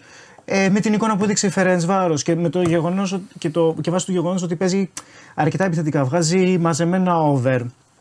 Ε, επίσης, ο βασικός γκολτζίστης, ο Βάργα δεν είναι στο 100% έτοιμος. Εντάξει, άστα, θα, ρε, παί- άστα, θα- αυτά. θα παίξει, Άστα ρε, δεν είσαι αυτά. Εντάξει, τα καρφώματα. Εντάξει, δεν είναι έτοιμο. Εντάξει. θα παίξει. Απλώς το αναφέρω βάσει του ιατρικού δελτίου που Σε έχει βγάλει η πλακώσουνε. Φερεντσβάρος. Εντάξει. Α, Τι να στήχη. κάνω, ας κρατήσουν χαρτάκι, τι να κάνω. Καλά, πάμε. Όλο το χρόνο. Εδώ με κυνηγάνε άλλοι κι άλλοι. Ναι. Ε, πάμε το over 1,5 του Ολυμπιακού. Έχει αποκτήσει άλλον αέρα από τη στιγμή που ανέλαβε ο Μεντιλίμπαρ. Είναι στα πάνω της η ομάδα, δημιουργεί ευκαιρίες. Υπάρχει ορθο, ένα ορθολογικό στυλ ε, παιχνιδιού για την ώρα. Υπάρχει το momentum. Ε, το, πάμε με το over 1,5. Ε, πάμε στο match της Bodo Glimt με τον Άγιαξ. Δύο επιλογές από αυτό το παιχνίδι.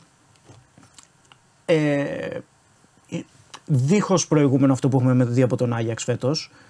Με κάποια στιγμή έφτασε να βρίσκεται και στον πάτο της βαθμολογίας στην Eredivisie, κάτι που δεν έχει ξαναγίνει για το μέγεθος του Έαντα, είναι ανήκουστο κάτι τέτοιο. Προσπαθεί με τα χίλια ζόρια να δώσει τώρα μάχη είτε για την τριάδα είτε για την τετράδα στην Eredivisie. Ε, εκτός κυπέλου από την αρχή της σεζόν από πέρυσι τεχνική ομάδα. Έχει γυρίσει βέβαια ο διακόπτης ε, με τον ε, Τζον Βαν ε, Σχίπ ε, στον ε, πάγκο θετικό το momentum το τελευταίο χρονικό διάστημα. Η Bodo Glimt είναι μια ομάδα που έχει πάρα πολύ καλή έδρα σαφώς. 2-2 το πρώτο παιχνίδι. Παίζει επιθετικά. Ο Άγιαξ έχει θετικό momentum. Ήταν καλό στο πρώτο match. Θα πάω ε, με το momentum δεν θεωρώ ότι, θα, θεωρώ ότι δεν θα χάσει σήμερα. Πάμε με το Χ2 και over 1,5 σε μια πιο safe επιλογή και από εκεί πέρα όσοι κυνηγάνε scorer πάμε με τον ε, αρχισκόρερ της ομάδας του Άγιαξ, τον ε, Μπρόμπεϊ, ο οποίος έχει πετύχει 19 γκολ ως τώρα. Είναι αυτός που σε μια καταστροφική σεζόν για τον Άγιαξ ε, σώζει την παρτίδα για τα καλά ε, και νομίζω ότι έτσι πως ε, εξελίχθηκε η χρονιά για τους Ολλανδούς δεν θα διαφορήσουν στη συγκεκριμένη διοργάνωση. Άγιαξ είναι, τίτλους πάντα θέλουν στο μουσείο τους. Europa Conference, Europa Conference. Δύο επιλογές από αυτό το παιχνίδι και κλείνουμε με Λατινική Αμερική. Ε, Ρεκόπα Σουνταμερικάνα, ε, κάτοχος Κόπα Λιπερταδόρες, η Φλουμινένσε, κόντρα στην ε, κάτοχο του Κούπα Σουνταμερικάνα, Λίγκα Ντεκίτο από το Εκουαδόρ. Διπλά παιχνίδια σε περίπτωση ε, συνολικής ισοπαλίας. Ε, πάμε κατευθείαν στη διαδικασία το πέναλτι. Το πρώτο μάτς γίνεται στο Κίτο, ε, στο Εκουαδόρ, σε υψόμετρο 2.500 μέτρων και κάτι παραπάνω. Ε, η Λίγκα Ντεκίτο ε, είναι μια ομάδα που βασίζεται πάρα πολύ στο προπονητή της. Ωστόσο, έχουμε αλλαγή προπονητή. Έφυγε ο Θουμπελδία γιατί δεν τα βρήκαν ε, με τη διοίκηση. Δεν έχει παιχνίδια στα πόδια της αυτή τη στιγμή. Από την άλλη, η Φλουμινένse έπαιξε στο Παγκόσμιο Κύπελο Συλλόγων ε, πρόσφατα. Έχει παιχνίδια το πολιτιακό πρωτάθλημα. Ε, δεν έχει χάσει αυτή τη στιγμή σε 9 παιχνίδια εντός ε, σύνορων. Πολύ πιο δουλεμένη ομάδα. Ο Φερνάντο Ντινίζ ε, πλέον έχει να ασχολείται μόνο με τη Φλουμινένσε. Δεν βρίσκεται πλέον ε, στον πάγκο της Εθνικής Βραζιλίας. Κάτι που ναι, μέχρι στην αρχή ο κόσμος ε, της ε, Φλου τον στήριξε, ωστόσο ήθελε, ε, ήθελε να είναι απόλυτα συγκεντρωμένος στην Φλουζάο και είναι πολύ θετικό ώστε να φτιαχτεί και το κλίμα και για την έναρξη της σεζόν. Θεωρώ ότι από τη στιγμή που έχει πιο έτοιμη ομάδα αυτή τη στιγμή ο Ντινίζ, ναι μεν μιλάμε για, για το υψόμετρο, ε, δυσκολεύεται όταν πηγαίνει στο Εκουαδόρ η Φλουμίνενσε. Είναι ένα μάτσο που συνήθως αυτό το ζευγάρι βγάζει γκολ. Εγώ θα πάω στο Χ2, θεωρώντας ότι δεν θα χάσει η βραζιλιάνικη ομάδα στο πρώτο παιχνίδι. Μπορεί να είναι και ένα. κάτι σε ένα-ένα μου κάνει. Ωστόσο θα πάμε με το Χ2. Αυτές τις τέσσερις επιλογές από το σημερινό πρόγραμμα. Φέρνει βάρο Ολυμπιακός over 1,5 για τον Ολυμπιακό. Over 1,5 γκολ. Μπόντο Γκλιμτάγιαξ Χ2 και over 1,5. Να σκοράρει οποιαδήποτε στιγμή ο Μπρόμπεϊ και ε, Ρεκόπα Σουνταμερικάνα, Λίγκα εκεί το Φλουμινένσε Χ2. Τέσσερις επιλογές για πέμπτη νομίζω καλά είναι. Θες κάτι να σχολιάσεις; Α. Τι να σχολιάσω; Το πρόβλημα δεν είσαι εσύ. Ποιος είναι το πρόβλημα; Είναι αυτοί που παίζουν αυτά που λες. Εντάξει. Αλλά δε... να σου πω κάτι. Και μου στέλνουν το βράδυ. Βγαίνουν κάποια όμως. Θεός Ντενής και τέτοια. Ξέρεις ποιο είναι το πρόβλημα; Το μόνο πρόβλημα είναι ότι βγαίνουν αυτά που κοιμάται ο κόσμος. Τότε που κοιμάται ο κόσμος. Γιατί χθες το over 1,5 του Πάουκ δεν βγήκε. Ουσιαστικά βγήκαν τα μεσονύχτια. Τι να κάνουμε. Άλλες φορές περνάνε, άλλες φορέ. Τίμησα το άσο και over της ε, Inter Miami. Α, το, το λες όμως. Εντάξει, τίμιο. Λίγο μέση, ε. Μα άμα δεν ήσουν και εύστοχος σε πράγματα θα σε έβαζα απέναντί μου. Ε, ε, να, σου πω κάτι. Ναι, να σου πω κάτι. Επειδή σε κυνηγάω. Απλά δεν μπορείς να συγκρουστείς με τον Bet Factory ποτέ. Όχι, εντάξει. Άλλη ιστορία εκεί. Χθες είπα. Άλλη Φέρνεις βάρος Ολυμπιακός over. Σωστό. Σωστό. Σωστό. Εθνική αύριο. Κερδίσουμε. Δεν έχω, θα κάνω διάγγελμα αύριο. Α, δεν αύριο, έχω, αύριο θα το διάγγελμα γιατί ξεκουράζεται το μπάσκετ. Αύριο, σήμερα ξεκουράζεται ναι, το μπάσκετ. Με τη Ειρήνη. Ναι, με τη Ειρήνη. Φιλιά. Bye. Γεια σου. Πάμε!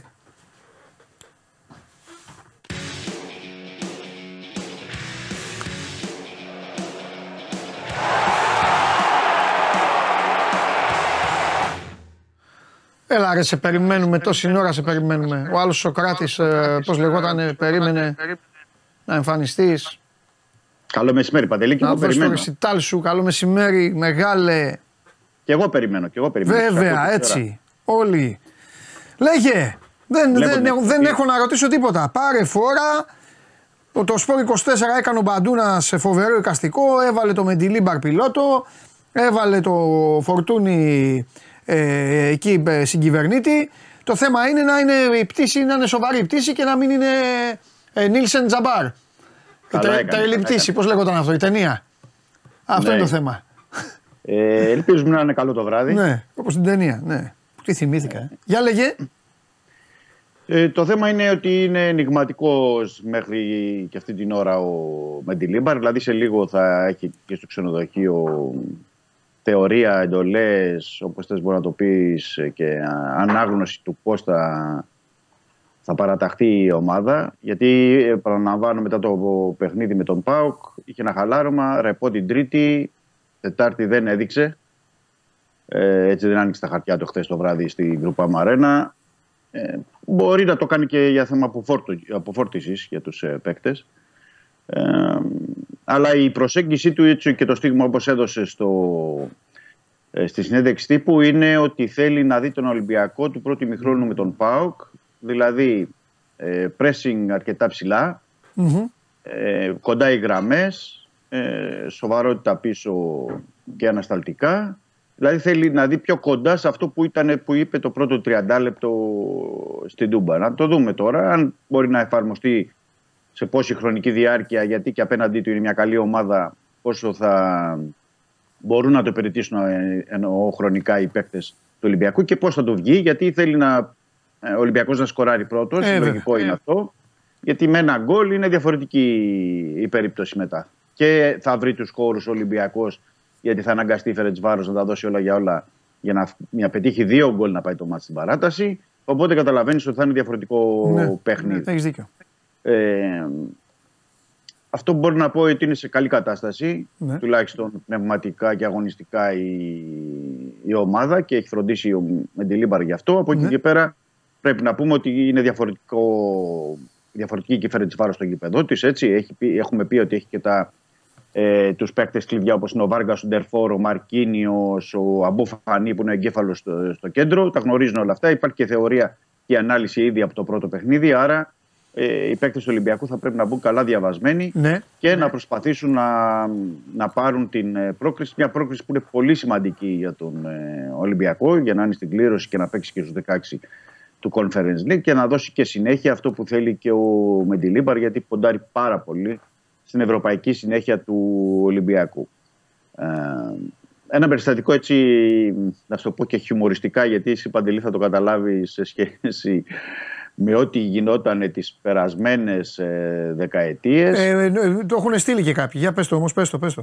Ναι, ήταν ότι στις τρεις τα ξημερώματα πήγανε κάποιοι Ούγγροι έξω από το ξενοδοχείο που διαμένει ο, η αποστολή του Ολυμπιακού. Άναψαν, πέταξαν κάτι, άναψαν και πυροτεχνήματα, Ναι. καπνογόνα, ε, πράγματα που γινόντουσαν παλαιότερα δηλαδή και τα είχαμε ζήσει σε αποστολές. Ναι. Ε, Οκ, εντάξει. Είναι και αυτή μια. Έτσι, για να καταλαβαίνουμε και τι Γίνονται αυτά, ατμόσφαιρα- ναι. ναι, τι ατμόσφαιρα και τι θα περιμένει τους παίκτες του Ολυμπιακού απόψε. Γιατί και ο, ο Γιά- ε, Ντέγιαν Στάνκοβιτς είπε χθες στη συνέντευξη τύπου ότι ε, θέλω μια κόλαση από όλους. Παίκτες, ε, τεχνικό επιτελείο, κόσμο, τους έβαλε όλους μέσα. Εντάξει. Ε, και απάντησε ο Μεντιλίμπαρ, οκ, και εμείς προερχόμαστε από μια κόλαση στην ε, Τούμπα, σε εισαγωγικά δηλαδή, με ατμόσφαιρα θερμή κτλ. Έχουμε συνηθίσει και αυτοί οι παίχτες που είναι εδώ, δηλαδή του Ολυμπιακού, είναι συνηθισμένοι σε τέτοιες, α, τέτοια ατμόσφαιρα και Αλήθεια είναι. μάλιστα, μάλιστα λέει παίρνουν και δύναμη και το δείξαμε και στην Τούμπα ότι μας φτιάχνουν αυτές, ε, αυτή, έτσι, το πάθος και η ένταση μας φτιάχνει. Οπότε περιμένουμε και μια αντίδραση πλέον και με ένα πλέον κίνητρο από πλευράς παικτών του Ολυμπιακού σήμερα στην ε, Ουγγαρία για αυτό το, το παιχνίδι. Ναι, και Επίσης, θα ο πω ότι Ολυμπιακός- είναι και μια ωραία εξέταση για να δούμε αν ο Ολυμπιακός έχει τσιπάκι πλέον α, αλλαγμένο. Όλο Ναι. αυτό. Το σκηνικό Είναι- όλο αυτό. Έχει, κοίτα, ε, έχει δύο μάτς τώρα, ε, Δημήτρη, που είναι άλλου είδους εξετάσεις. Δεν έχει να κάνει δηλαδή εξέταση. Πέρασε μια εξέταση τούμπας. Μια χαρά. Τώρα έχει μια εξέταση σε ένα ευρωπαϊκό μάτς με δικό του καβατζωμένο αποτέλεσμα με ομάδα που ήταν αίτητη και που θα παίξει όντως και θα το κάνει κόλαση και και και. Να δούμε πώς θα αντιδράσει. Και μετά άλλη εξέταση, άλλη τελείως διαφορετική, άδειο καραϊσκάκι με αντίπαλο από τους πιο χαμηλούς ρε παιδί μου από τη δική του δυναμικότητα. Ναι, όπου θα μπράβο, πρέπει μπράβο. να τον δούμε και εδώ τον Ολυμπιακό. Θα Βέβαια. πώς, του Μεντιλίμπαρ. Παίρνει μπάλα, ορμάει, πώς θα το κάνει. Καταλαβες; Ναι, ναι, ναι. Είναι, είναι, Και- εντάξει, είναι ωραίο διάστημα. Ωραίο διάστημα για να διαβάζουμε τον Ολυμπιακό και να ξέρουμε και πού μπορεί να, τι μπορεί να διεκδικήσει και να ζητήσει. Για να δούμε. Ε, Θα του δείξει γιατί είναι τρίτο παιχνίδι Μεντιλίμπαρ. Ναι. Οπότε θα του δείξει και πώς θα πάει Ναι, την μου. Κυριακή. Αλλά αυτό που έχει προέχει σήμερα είναι να δούμε πώς θα το προσεγγίσει. Τα και αν θα είναι- αποτελέσματα, τα αποτελέσματα τα φέρνουν όλα. Τα αποτελέσματα. Ναι. Τελευταίες Ναι. μέρες έχουν σταματήσει εδώ και, οι- και τα που, που, που πάνε και ποιος φταίει και ο αυτός φταίει και πείτε για το Μαρινάκι και οι δανεικοί και οι ξεδανεικοί και οι αγύριστοι και όλα. Κατάλαβες. Όλα Ναι. έτσι είναι. Ε, Έτσι είναι, έτσι είναι στην Ελλάδα. Λογικό. Λογικό, λογικό. Ε, εντάξει. Λογικό. Λογικό. Ναι. είναι. Γιατί τώρα υπάρχει ένας προπονητής που είναι Ναι. σοβαρός, μεθοδικός, Ναι. σου προσφέρει μια σιγουριά και μια. Ναι. Του δείχνει ότι κάτι διαφορετικό πάει να γίνει. Μμμ. Οκ, το καταλαβαίνω και χρειάζεται και στήριξη ακόμα, λέω εγώ, ακόμα και σε στραβό αποτέλεσμα απόψε. Έτσι, γιατί όλα είναι μέσα στο. Καλά, ναι, εννοείται. Ναι, λέω όχι την πέφτουν πάλι προπονητής, φταίει ο ένας, Ναι. φταίει ο άλλος. Αλλά λέω καλά να κυλήσουν όλα απόψε, να μπορέσει να το πάρει ο Ολυμπιακός το αποτέλεσμα και να προχωρήσει, γιατί θα είναι καλό Ναι. και για τον ίδιο και για το ελληνικό ποδόσφαιρο. Πώς θα παίξει; Λέω. Ε, γι' αυτό λέω ότι ξεκίνησα ενηγματικά. Είναι ενηγματικά. Τέλος πάντων, ε, προσέγγιση είναι Πασχαλάκη, δεξιά Ροντινέη, Κάρμο Ντόι στα στόπερ και αριστερά προβάδισμα Ορτέγκα. Δεν θα απέκλεια ε, την έκπληξη του Κίνι, γιατί και ο Ορτέγκα είναι, εμφανίζεται λίγο κουρασμένος, αλλά οκ, εκεί είμαστε. Έσε Τσικίνιο και ο τρίτος χαφ θα είναι ή ο Αλεξανδρόπουλος ή ο Όρτα. Ε, στην κορυφή ο Ελ Κααμπί και στις ε, δύο πλευρές είναι ο Μασούρας, ο Μποντένση και ο Φορτούνης για δύο θέσεις. Εκεί είμαστε. Δηλαδή δεν μπορώ να σου πω ξεκάθαρα ότι στις πτέρυγες έχει αποφασίσει. Είναι ανάμεσα στους τρεις παίκτες για τις δύο θέσεις. Και θα το... Και από την τριάδα πίσω ποιον βγάζεις για να μπει ο Αλεξανδρόπουλος; Ε, η Όρτα Α, ή Αλεξανδρόπουλος. Νομίζω Έσε Τσικίνιο θα τους διατηρήσει νομίζω. α.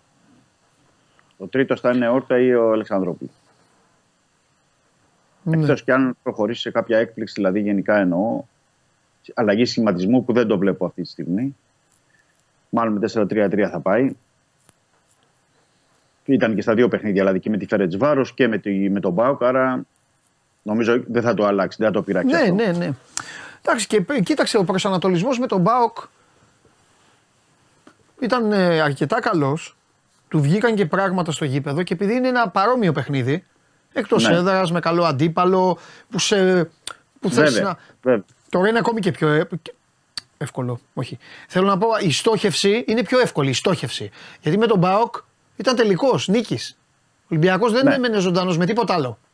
Για το πρωτάθλημα, βέβαια. Για το πρωτάθλημα μιλάω, ναι. Ενώ, Βέβαια, το, βέβαια. ενώ τώρα 0-0, καληνύχτα, γεια σας. Άσε να χτυπιούνται, Ναι. να λένε Α, ε, ε, ξέρω, εγώ, δεν έβαλε γκολ ντροπή. Ε, δεν πειράζει. Καταλαβες; Είναι. Ναι, έχει, έχει και δύο αποτελέσματα εδώ, ναι. Βέβαια. Γιατί 0-0, όπως λες, ένα-ένα, νίκη. Ε, η εικόνα είναι πάνω απ' όλα, γιατί Ναι. αυτό θέλει ο Μεντιλίμπαρ. Δηλαδή, ξέρει ότι αν μπει καλά ο Ολυμπιακός, οκ, θα πάνε καλά τα πράγματα. Γι' αυτό επιμένει πολύ στο πρώτο 30 λεπτό, στο πρώτο ημίχρονο, στην πίεση ψηλά, στον αιφνιδιασμό, στο, στο να τρομάξει λίγο τους παίκτες της ε, Φερεντσβάρο. Ξέρεις, ε, το νιώθουν και στη ψυχολογία ότι αν μπεις δυνατά, Ναι, αν μπεις επιθετικά, αν μπεις ότι ξέρετε, εδώ ήρθαμε σήμερα να σας κερδίσουμε και εδώ, ε, το νιώθει και ο αντίπαλος. Το καταλαβαίνει. Παίρνει και πιο μέτρα, Βέβαια. περισσότερα μέτρα πίσω. Βέβαια. Ε, αυτό είναι. Και πώς θα περιοριστούν, επαναλαμβάνω, γιατί έχει κάνει ειδική ανάλυση σε αυτό ο Βάργα, ο Μαρκίνιος και ο Αμπού Φανή. Αυτοί οι τρεις παίκτες δηλαδή που θεωρεί παίκτες Ναι. κλειδιά στη Φερετσβάρος είναι πώς θα εξου, εξουδε, εξουδετερώσει συγγνώμη, αυτούς τους ε, τρεις παίκτες για να μπορεί να, Σωστό. ε, να πάει ο Ολυμπιακός στην επόμενη. η αρχή, η αρχή είναι. Η αρχή είναι πάντα τέτοια. Είναι ένα δυνατό crash test για Ναι. όλους. Πάρα πολύ δυνατό crash test για όλους. Τρίτος στη σειρά δύσκολο παιχνίδι. Δηλαδή Φερετσβάρος, Πάκ Φερετσβάρος. Και θα του δείξει και για τη συνέχεια. Θα του δείξει και για τη συνέχεια τι υπολογίζει, πού μπορεί να πάει. Οι παίχτε μπορούν να πούνε επιπλέον στο, στο rotation. Το, το αναφέρω μαζί με το μάτς με, τη, με τον Αστέρα. Γιατί και στον Αστέρα θα πρέπει να κάνει ένα rotation. Βέβαια, για να μπορεί γιατί να σήμερα η ξεπεράσει- ομάδα θα τρέξει αρκετά. Το σημερινό παιχνίδι θέλει τρέξιμο. Ε, βέβαια. Άμα Βέβαια. τρέξει καλά ο Ολυμπιακός σήμερα θα περάσει. Στα τρεξίματα θα κρυθεί. Αυτή είναι Ναι. μια καλή ομάδα, είναι αίτητη, έχουν καυτή έδρα, έχουν ό,τι έχουν, αλλά είναι η Φέρεντ Βάρος. Δεν Ναι. είναι η, η Arsenal. Αν τους τρέξεις λοιπόν και τους χτυπήσεις, θα καταλάβουν ότι ε, θα πάει πολύ. Δηλαδή θέλει λίγο δύναμη και τρεξίματα. Που σημαίνει, και σου ξαναδίνω μπάλα, ότι με τον Αστέρα τώρα έτσι όπως την έκανες και τη διαφορά αλλάζει και η... αλλάζει το τραγούδι και στο Όλα. πρωτάθλημα. Πρέπει να το πάρεις Όλα. τώρα. Τώρα Όλα θες αλλάζουν. νίκες. Ναι, ναι, ναι. Να πας στα Νίκες- play-off στη χειρότερη έτσι. Πέντε. Ναι. Και να δούμε και τι θα πει και το ΚΑΣ. Ναι, ναι, εντάξει, ναι, και το Να κάνεις. δούμε τι Έχεις θα και πει και αυτό, το ναι. Ναι. Ε, και στη χειρότερη, όπως λες, γιατί άλλο είναι να κτίσεις και ένα σερινικών, όπως το λες Παντελή, γιατί Ναι. άλλο να πας στα playoff ε, έχοντας ε, συνεχές- συνεχόμενα παιχνίδια με νίκες. Ναι, ναι. Και άλλη ψυχολογία, άλλη αυτοπεποίθηση και άλλο με τον καινούριο προπονητή. Θα λέμε τον καινούριο προπονητή, είσαι αίτητος και πας και στα playoff να, το, να φέρεις όλα τα πράγματα Ναι. να κάνεις την ε, ανατροπή. Μάλιστα. Ναι, είναι, διαφο- είναι διαφορετικό. Επίσης, να πω ότι ο Ολυμπιακός θα έχει 1.300 οπαδούς απόψε. ναι. Υπάρχουν και σχετικές οδηγίες για το πού μαζεύονται στη Βουδαπέστη, τι, πώς θα πρέπει να κινηθούν, πώς θα Ωραίο. πρέπει να βγουν, πώς να βγουν, γιατί είναι ιδιαίτερες συνθήκες, πρέπει να πω. Έχουμε τα, έχεις ταξιδέψει στη Βουδαπέστη, έχουμε ταξιδέψει στη Βουδαπέστη, ξέρουμε τα πράγματα, Ναι, ναι. ξέρουμε την κατάσταση. Οπότε θα πρέπει να είναι και εκεί όλοι μαζί συγκεντρωμένοι για να μπουν και Ναι. να βγουν στο, στο γήπεδο. Ε, Γάλλος ε, διαιτητής Τουρπέν, σφυρίχτρα ε, σοβαρή που έβαλε η UEFA και αυτό δείχνει κάτι γιατί είναι ένας διαιτητής που έπαιζε, παίζει δηλαδή Champions League, τελικούς. Εντάξει, καλό ή- για τον Ολυμπιακό είναι, εγώ νομίζω αυτό. Ναι, το όχι, λέω το γεγονός ότι η UEFA βάζει ένα τόσο. Ναι, υψηλό που πάει επίπεδο εκτός και- έδρας τώρα και- και έχει τέτοιο διαιτητή. Ναι. Και σε Conference σημαίνει ότι ε, βλέπει αυτό. πάρα πολύ σοβαρά το παιχνίδι και καλά έκανε με τον ορισμό. Θα δούμε βέβαια τι θα βγει στον ε, αγωνιστικό χώρο. Ναι. Α, αν υπάρξουν λάθη ή όχι, οκ, θα, το, θα το δούμε. Ωραία.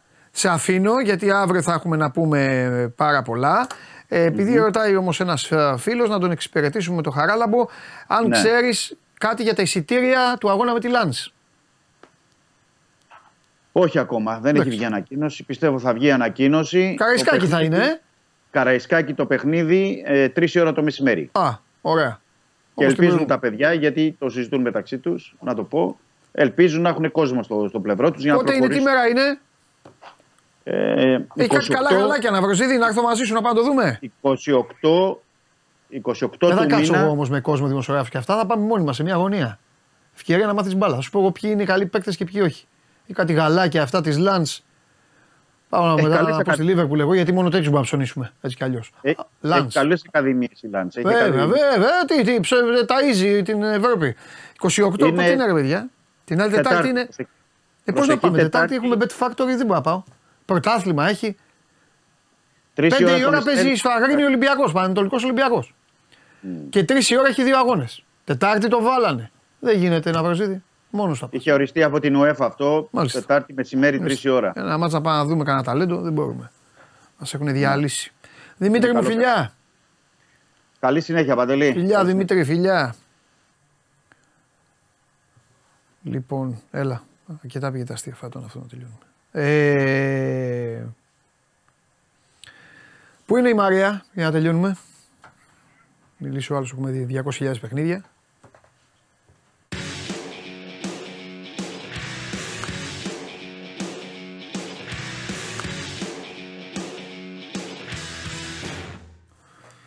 Καλώς το κορίτσι μου. Τι γίνεται, ε; Το λευκό. Το λευκό σήμερα. Πώς είσαι, Καλά. πού πήγαμε, Ε, ε, πού πήγαμε; Πουθενά ήσυχα τώρα, μεσοβδόμαδα. πού θα πάμε; Δεν ξέρουμε. Και αυτό Όπου καλό. μας βγάλει παντελή. Α, φοβερή απάντηση. Παλιά ήμουν του προγράμματος. Ήθελα να προγραμματίζω κάθε τι που κάνω. Να ξέρω τι θα κάνω την, ε- την επόμενη εβδομάδα. τι Και θα μετά κάνω. το επόμενο, ναι. Μπράβο. Ωραίο είναι αυτό. Τώρα, ωραίο είναι. Πρέπει να υπάρχει ένας προγραμματισμός, αλλά τελικά Ωραίο. ωραίο είναι να κυλάνε και τα πράγματα καμιά φορά ξέρεις χωρίς πρόγραμμα. Ωραίο είναι, αλλά είναι και τέτοιο. Επειδή, ε, φ- ε, μ, επειδή εγώ είμαι σαν παιδάκι, άμα αυτό που Αφεθείς. σχεδιάσω, όχι, αυτό που έχω σχεδιάσει και το περιμένω, κάτι γίνει και στραβώσει, δεν φαντάζεσαι τι, Τρελαίνεσαι. τι ξενέρωμα. Α, καλά, το- αυτό δεν, κι εγώ, δεν μπορεί αυτό να κι εγώ. φανταστείς. Πώς μου φταίνε όλα μετά. Αν κανονίσεις με κάποιον και σε ακυρώσει, ξέρω εγώ, τρελαίνεσαι. Αυτό όχι τόσο, αλλά αν είναι κάτι να γίνει, το Α, προσμένο, πιο σου- οκ, κάτι να ναι, πάω, ναι, κάτι, ναι, ένα ωραίο ναι, ναι, παιχνίδι, ναι, ας πούμε, να εντάξει. γίνει αυτό. Και πού να αναβάλλεται γιατί τέτοιο ξενερώνω. Παράδειγμα σου λέω Ναι, αυτό. ναι, ναι, ναι, να ναι. πάμε να φάμε, ρε παιδί μου, κάτι και να πούμε, θα πάμε σε αυτό το μαγαζί τρομερό. Αυτό. Τώρα εντάξει, κάτι της καθημερινότητας, όχι τόσο γιατί μπορεί να. Ναι, ξα- εντάξει, οκ, άνθρωποι είμαστε. Για πάμε, τι έφερες; Λοιπόν, θα ξεκινήσω με το Ρίο Φέρντιναντ, Ναι. ο οποίος στην πτήση του ταξίδεψε με αρκετούς ε, φιλάθλους της ε, Arsenal οι οποίοι ταξίδευαν για να παρακολουθήσουν από κοντά το παιχνίδι με την ε, Πόρτο. Καλά πήγαν. Και αφού λοιπόν ε, ενημερώθηκαν, ε, διέρρευσε κάπως ότι είναι και ο Ρίο Φέρντιναντ, τον είδανε στο αεροπλάνο, φώναζαν ότι ο, Σα, ε, ότι ο Σακά είναι ε, ε, παίκτης παγκόσμιας κλάσης. Κάτι το οποίο ε, μία εβδομάδα πριν το είχε διαψεύσει ο Φέρντιναντ. Και πήρε μικρόφωνο. Πήρε το μικρόφωνο και τους ε, λέει ότι χαίρομαι πάρα πολύ που είμαστε μαζί στην πτήση και λέει επίσης ότι είναι στο κορυφαίο επίπεδο ε, ο Σακά, αλλά, Σάκα, Ναι. αλλά δεν είναι top classes ακόμα. Μάλιστα. Δεν είναι παγκόσμιας κλάση. Δηλαδή, ναι, είναι στους κορυφαίους ποδοσφαιριστές. Ε, Καλά περάσανε πάντως και, ο- Ακριβώς. και ο Φέρντιναν και αυτοί χθες. Όχι, είχε Φάγανε πλάκα. για την κολάρα στις Ναι, καθυστερήσεις. ναι, ναι, ναι, ναι, εντάξει. Ε, λοιπόν, πάμε τώρα στις ε, ακριβότερες ε, μεταγραφές. Ποιος είναι στην κορυφή αυτή τη στιγμή μέχρι να δείξουμε τη φωτογραφία, θυμάσαι; Ποιος παραμένει πρώτος ως ακριβότερη μεταγραφή; Ε, από πότε μέχρι πότε μου λες, τι εννοείς; Γενικότερα, αυτή τη στιγμή ως ακριβότερη μεταγραφή στο ποδόσφαιρο. Πόσα δώσατε στο Χάλαντ; Δεν είναι. Δεν είναι ο Χάλαντ. Όχι, όχι. Ο Χάλαντ δεν Neymar είναι είναι. καν στην ε, κορυφαία πεντάδα, να ξέρεις. Γενικά; Γενικά. Ε, μου το είπα να βρω Α, ναι. Ε, ναι, εντάξει. Ο Εντάξει. Νεϊμάρ μου είπε. Ο Νεϊμάρ παραμένει λοιπόν. Ε, ως ακριβότερη μεταγραφή με 222 Αυτή τι είναι, η ε, υπόλοιπη; εκατομμύρια. Ναι, αυτοί είναι όλοι οι υπόλοιποι. Μέχρι να γίνει το Εμπαπέ στη Ρεάλ. Ο Εμπαπέ στη Real δεν θα γίνει γιατί συνολικά ο Εμπαπέ θα πάρει 225 εκατομμύρια. Ναι. Θα πάρει 225, αλλά αυτό μαζί με τα μπόνους μεταγραφής. Δηλαδή, ε, σε όσους έχει προκαλέσει εντύπωση, ο Εμπαπέ το χρόνο από τη Real θα παίρνει 15 εκατομμύρια. ετσι Ενώ η Παρή στη νέα πρόταση που του κατέθεσε, του προσέφερε 80 εκατομμύρια. Δηλαδή, μιλάμε για ένα ποσό πέντε φορές μεγαλύτερο από ό,τι του δίνει η Real. Ωστόσο, θέλω να σου πω ότι οι δύο ομάδες έχουν δώσει και τα χέρια για τα δικαιώματα ε, της εικόνας του Εμπαπέ, ο οποίος θέλει να διατηρήσει το 80% των δικαιωμάτων της εικόνας του και η Real θα διατηρήσει το 20%. Θέλω να σου πω. Για να δείξτε μου λοιπόν- τον πίνακα. Μεγάλο. Μπράβο ρε κουτίνιο. Μπράβο ρε κουτίνιο, να σε καλά. να σε πάντα καλά αγόρι μου. Γιατί αυτό ήταν το μέλλον σου. Γιατί σου έλεγε ο άνθρωπος, μείνε. Μείνε θα γίνεις ο πρώτος στον κόσμο. Τίποτα. Τίποτα. Άντε, στο καλό και εσύ και οι υπόλοιποι. Για λέγε. Λοιπόν, Αυτή ήταν μια μίνι παρένθεση που έπρεπε να Όχι, γίνει. αλλά είδα τη φάτσα του και τους Ναι. θυμήθηκα όλους αυτούς Ναι, που φεύγουν ναι, από το ναι, Μαντρί. ναι. Που νομίζουν ότι γίνονται παίκτες, ότι είναι παίκτες. Χωρίς 11 έπαιζα χθες. Ακαδημία. Ακαδημία παντελή. ε. Ο Φαντάικ, όχι παιδιά του, και τα εγγόνια του. εγγόνια Φαντάικ, του. ο Γκόμες, αυτά και Ακαδημία. Ε, Αλλά μόλις μπήκε το πρώτο, Τελείωσε. έγινα Άνφιλτ.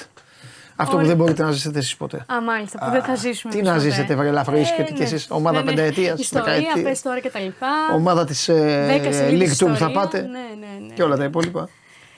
Λοιπόν, και όσον αφορά. Βλέπεις το- ότι δεν σε πειράζει τόσο καιρό που είναι η Όχι, βαθμολογία όχι, όπως είναι είναι. αλήθεια, Κοίτα είναι να πάει πρώτη City και να μου πεις ποιος είναι πρώτος. Είναι Θα αλήθεια. πάρω το τραπέζι. Όχι, όχι, Α, όχι. όχι. εντάξει. Κρατάω μικρό καλάθι. Μπράβο. Κρατάω μικρό καλάθι. Μπράβο, κράτα το. Λοιπόν, όσον αφορά τον Εμπαπέ, Ναι. να σου πω λοιπόν Ναι. ότι έχει κατοχυρώσει ε, τα δικαιώματα της ε, εικόνας του και δεν μπορεί πλέον κανείς να χρησιμοποιήσει Ναι. εμπορικά το ονοματεπώνυμό του. Ε, πράγμα που σημαίνει ότι καμία ε, δεν μπορεί να μπει το, το ονοματεπώνυμό του σε προϊόντα, οδοντόκρεμες, αρώματα, βαλίτσες, οτιδήποτε τέλος πάντων. Ε, όπως επίσης ε, και ο πανηγυρισμός του. Αυτός ο πανηγυρισμός λοιπόν που βλέπουμε με τα σταυρωμένα χέρια, ε, τον έχει κατοχυρώσει ε, ο Εμπαπέ. Εμπορικά επομένως δεν μπορεί να χρησιμοποιηθεί κάπως, ούτε η φωτογραφία του δεν μπορεί να μπει. Χω, Χωρίς να το εκμεταλλευτεί ο ίδιος, έτσι. Και το τελευταίο, έχει κατοχυρώσει εμπορικά και δύο φράσεις του. Η μία λοιπόν λέει. Άρε Φλωρεντίνο Πέρεθ, αυτός θα πάθει μεγάλη ζημιά στη Ρεάλ.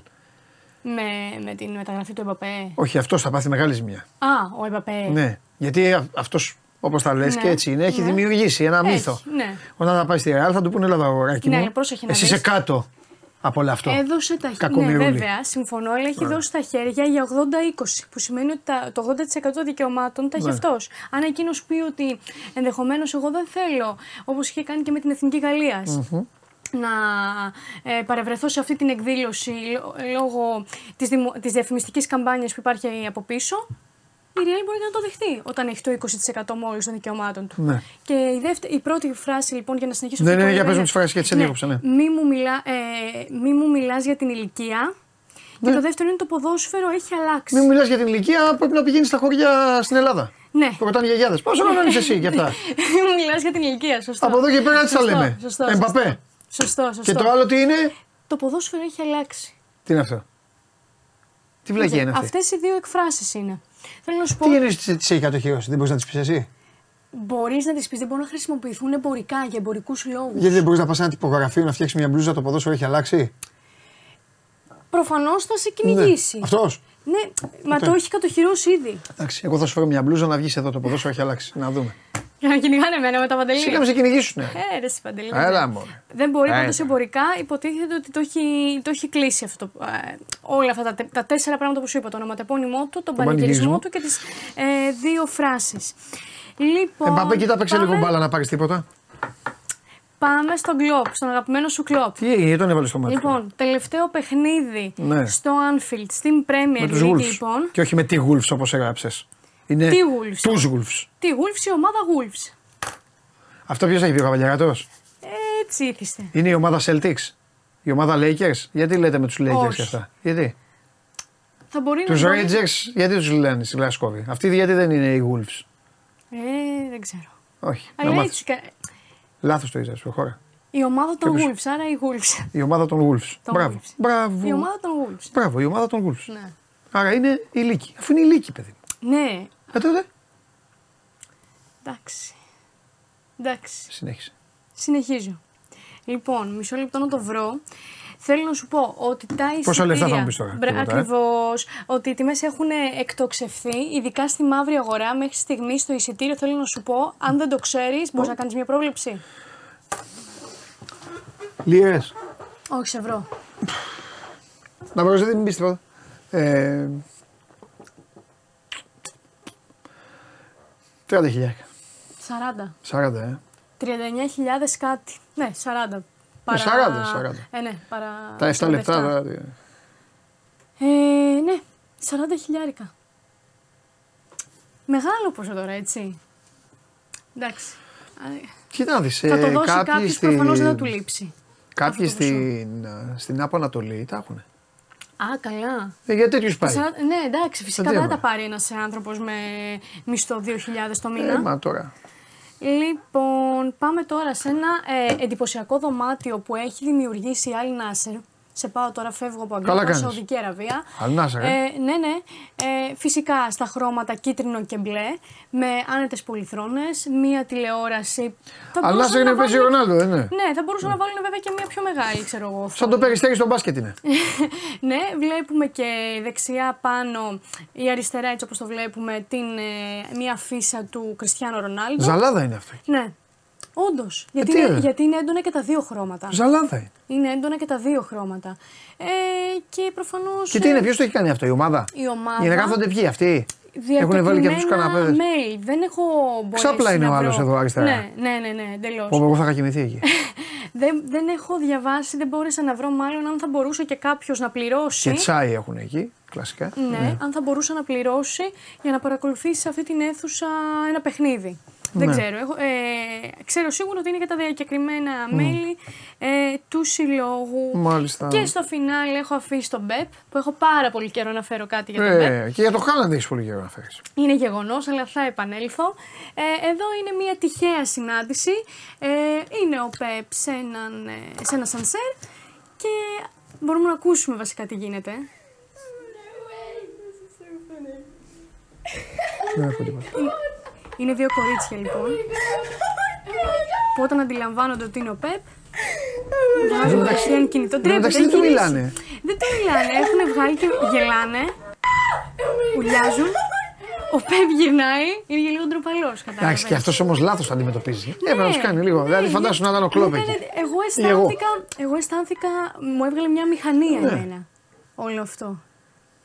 Δηλαδή, κατάλαβες, χαιρέτησε. Ε, πες μίλανε κάτι. στα παιδάκια. Ναι. Δεν ξέρω, μου έβγαλε μια μηχανία. Και αυτές χαραζοχαρούμενε όμως. Ναι, βγάλαν κατευθείαν κινητό και χαχαχαχουχου. Θα μπορούσα να ήμουν κι εγώ βέβαια. Θα είχα βγάλει σίγουρα κινητό. Εγώ θα είχα ζητήσει και selfie αρχικά. Δεν χάνεις την ευκαιρία. Είσαι καλά, ρε. Εννοείται. Και άμα σου έκανε μαμού, πάτα το stop. Ναι, Μήνα με πες του. Εσύ και εγώ τώρα. Κάτσε εδώ. τελείωσες, ναι. Ναι. Πω, πω. Ναι, ναι, ναι. Πω, πω. Ντροπαλός όμως. Πού δεν την υποστηρίζεις τώρα. Ντροπαλός Και πάει και Παντελή. κυλιέται στα πατώματα, ζητάει πέναλτι εκεί. Πέφτει καράφλα στο γρασίδι, Ναι, γεμίζει ναι. πρασινά. Γεμίζει Είδες τα κοριτσάκια στο σανσέ και κοίταγε τώρα. Λες και, ήταν, λες και είχε κάνει τίποτα. Ντροπαλός παντελή. Ε, κάτσε είναι τώρα. συναισθαλμένο. Τι κάνει; Είναι συναισθαλμένος. Τι είναι; Ε, Καλά, εντάξει. λοιπόν, τα Φιλιά, λέμε. Γεια. φιλιά. Και αυτές όμως τον τρόμαξαν τον κακομίρι. Ε, μα. Λοιπόν, να πληρώσει ο Παναθηναϊκός τα 3,5 εκατομμύρια ευρώ της ρήτας του Ντραγκόφσκι. 68% ναι, 31% όχι. Πάλι φάγατε 1% όπως φάγατε χθες. Τέλος πάντων, χθες και που φάγατε. Αυτά που γίνανε. Φιλιά πολλά, να περνάτε καλά. Τα λέμε. Απόψε έχει live το βράδυ ο Θέμης με τον Ηλία. Θα βγούμε, θα τα πούμε. Live μετά το παιχνίδι του Ολυμπιακού. Σήμερα Ολυμπιακό. Φερεντσβάρος, Ολυμπιακός. Το σκαλοπάτι αυτό για την πρόκριση στους 16 του Conference League. Φιλιά πολλά, να περνάτε όμορφα. Αύριο θα έχω διάγγελμα εθνική ομάδα. Ναι, θα είμαι στο σεφ στη, στη Κερκίδα. 500 χρόνια. Κερκίδα, θα, θα πάω Κερκίδα. Να βλέπω και τους δημοσιογράφους. Ξέρω που θα καλά μου, δεν ξέρω που θα πάω. Εννοείται. Θα πάω, παιδιά, ακούστε που θα κάτσω. Άσε με ένα βραζίδι. Επιτέλους, σας πω κάτι και για μένα να ξεσπάσω. Λοιπόν, κοιτάξτε. Θα σας πω γιατί. Πρέπει να ξέρετε τα γήπεδα. Πάνε άλλοι και πάνε και κάθονται χαμηλά. Δεν βλέπεις, ρε. Δεν βλέπεις. Έχει κεφάλια, έχει κόρτσιτ, έχει και τέτοια. Έχει τέτοια πράγματα. Λοιπόν, αυτό εδώ είναι το VIP. Αυτά είναι τα παλιά δημοσιογραφικά από πάνω. Τα παλιά. Τα καινούργια είναι στο πέταλο. Σας μάθω εγώ τώρα μπάλα. Αυτά είναι τα παλιά δημοσιογραφικά. Αυτά εδώ είναι το VIP. Εδώ. Εδώ, για να καταλάβετε, εδώ είναι τα καινούργια δημοσιογραφικά. Που είναι η μπασκέτα. Σας κάνω εγώ το τέτοιο. Αυτή εδώ είναι η μπασκέτα. Αυτά είναι τα δημοσιογραφικά, αυτά είναι τα, δημοσιογραφικά τα καινούργια κάτω. Εδώ είναι τα, V- τα VIP. Τα VIP. Παντελάρας τώρα. Θα πάω να κάτσω σε αυτήν εδώ την κερκίδα. Εδώ θα πάω να κάτσω. Δίπλα από τα VIP. Να μην με ζαλίζουν. Έλα τι γίνεται εδώ, πες και κάνει αυτή όλη μπασκέτο τέτοιοι. Εδώ, εδώ, εδώ. Σε αυτή την κερκίδα θα πάω να κάτσω. Καταλάβατε. Θα βλέπω εδώ μπασκετάρα, Βασίλης Πανούλη. Από κάτω είναι αυτοί όλοι που κάθονται και δεν βλέπουν τίποτα. Αλλά πάνω εκεί. ε, Και θα ελέγχω τους καβαλιαράτους. Και τη Δευτέρα θα έρθω εδώ να τους αλλάξω τα φώτα. Σας ζάλισα. Φιλιά. Καλή όρεξη.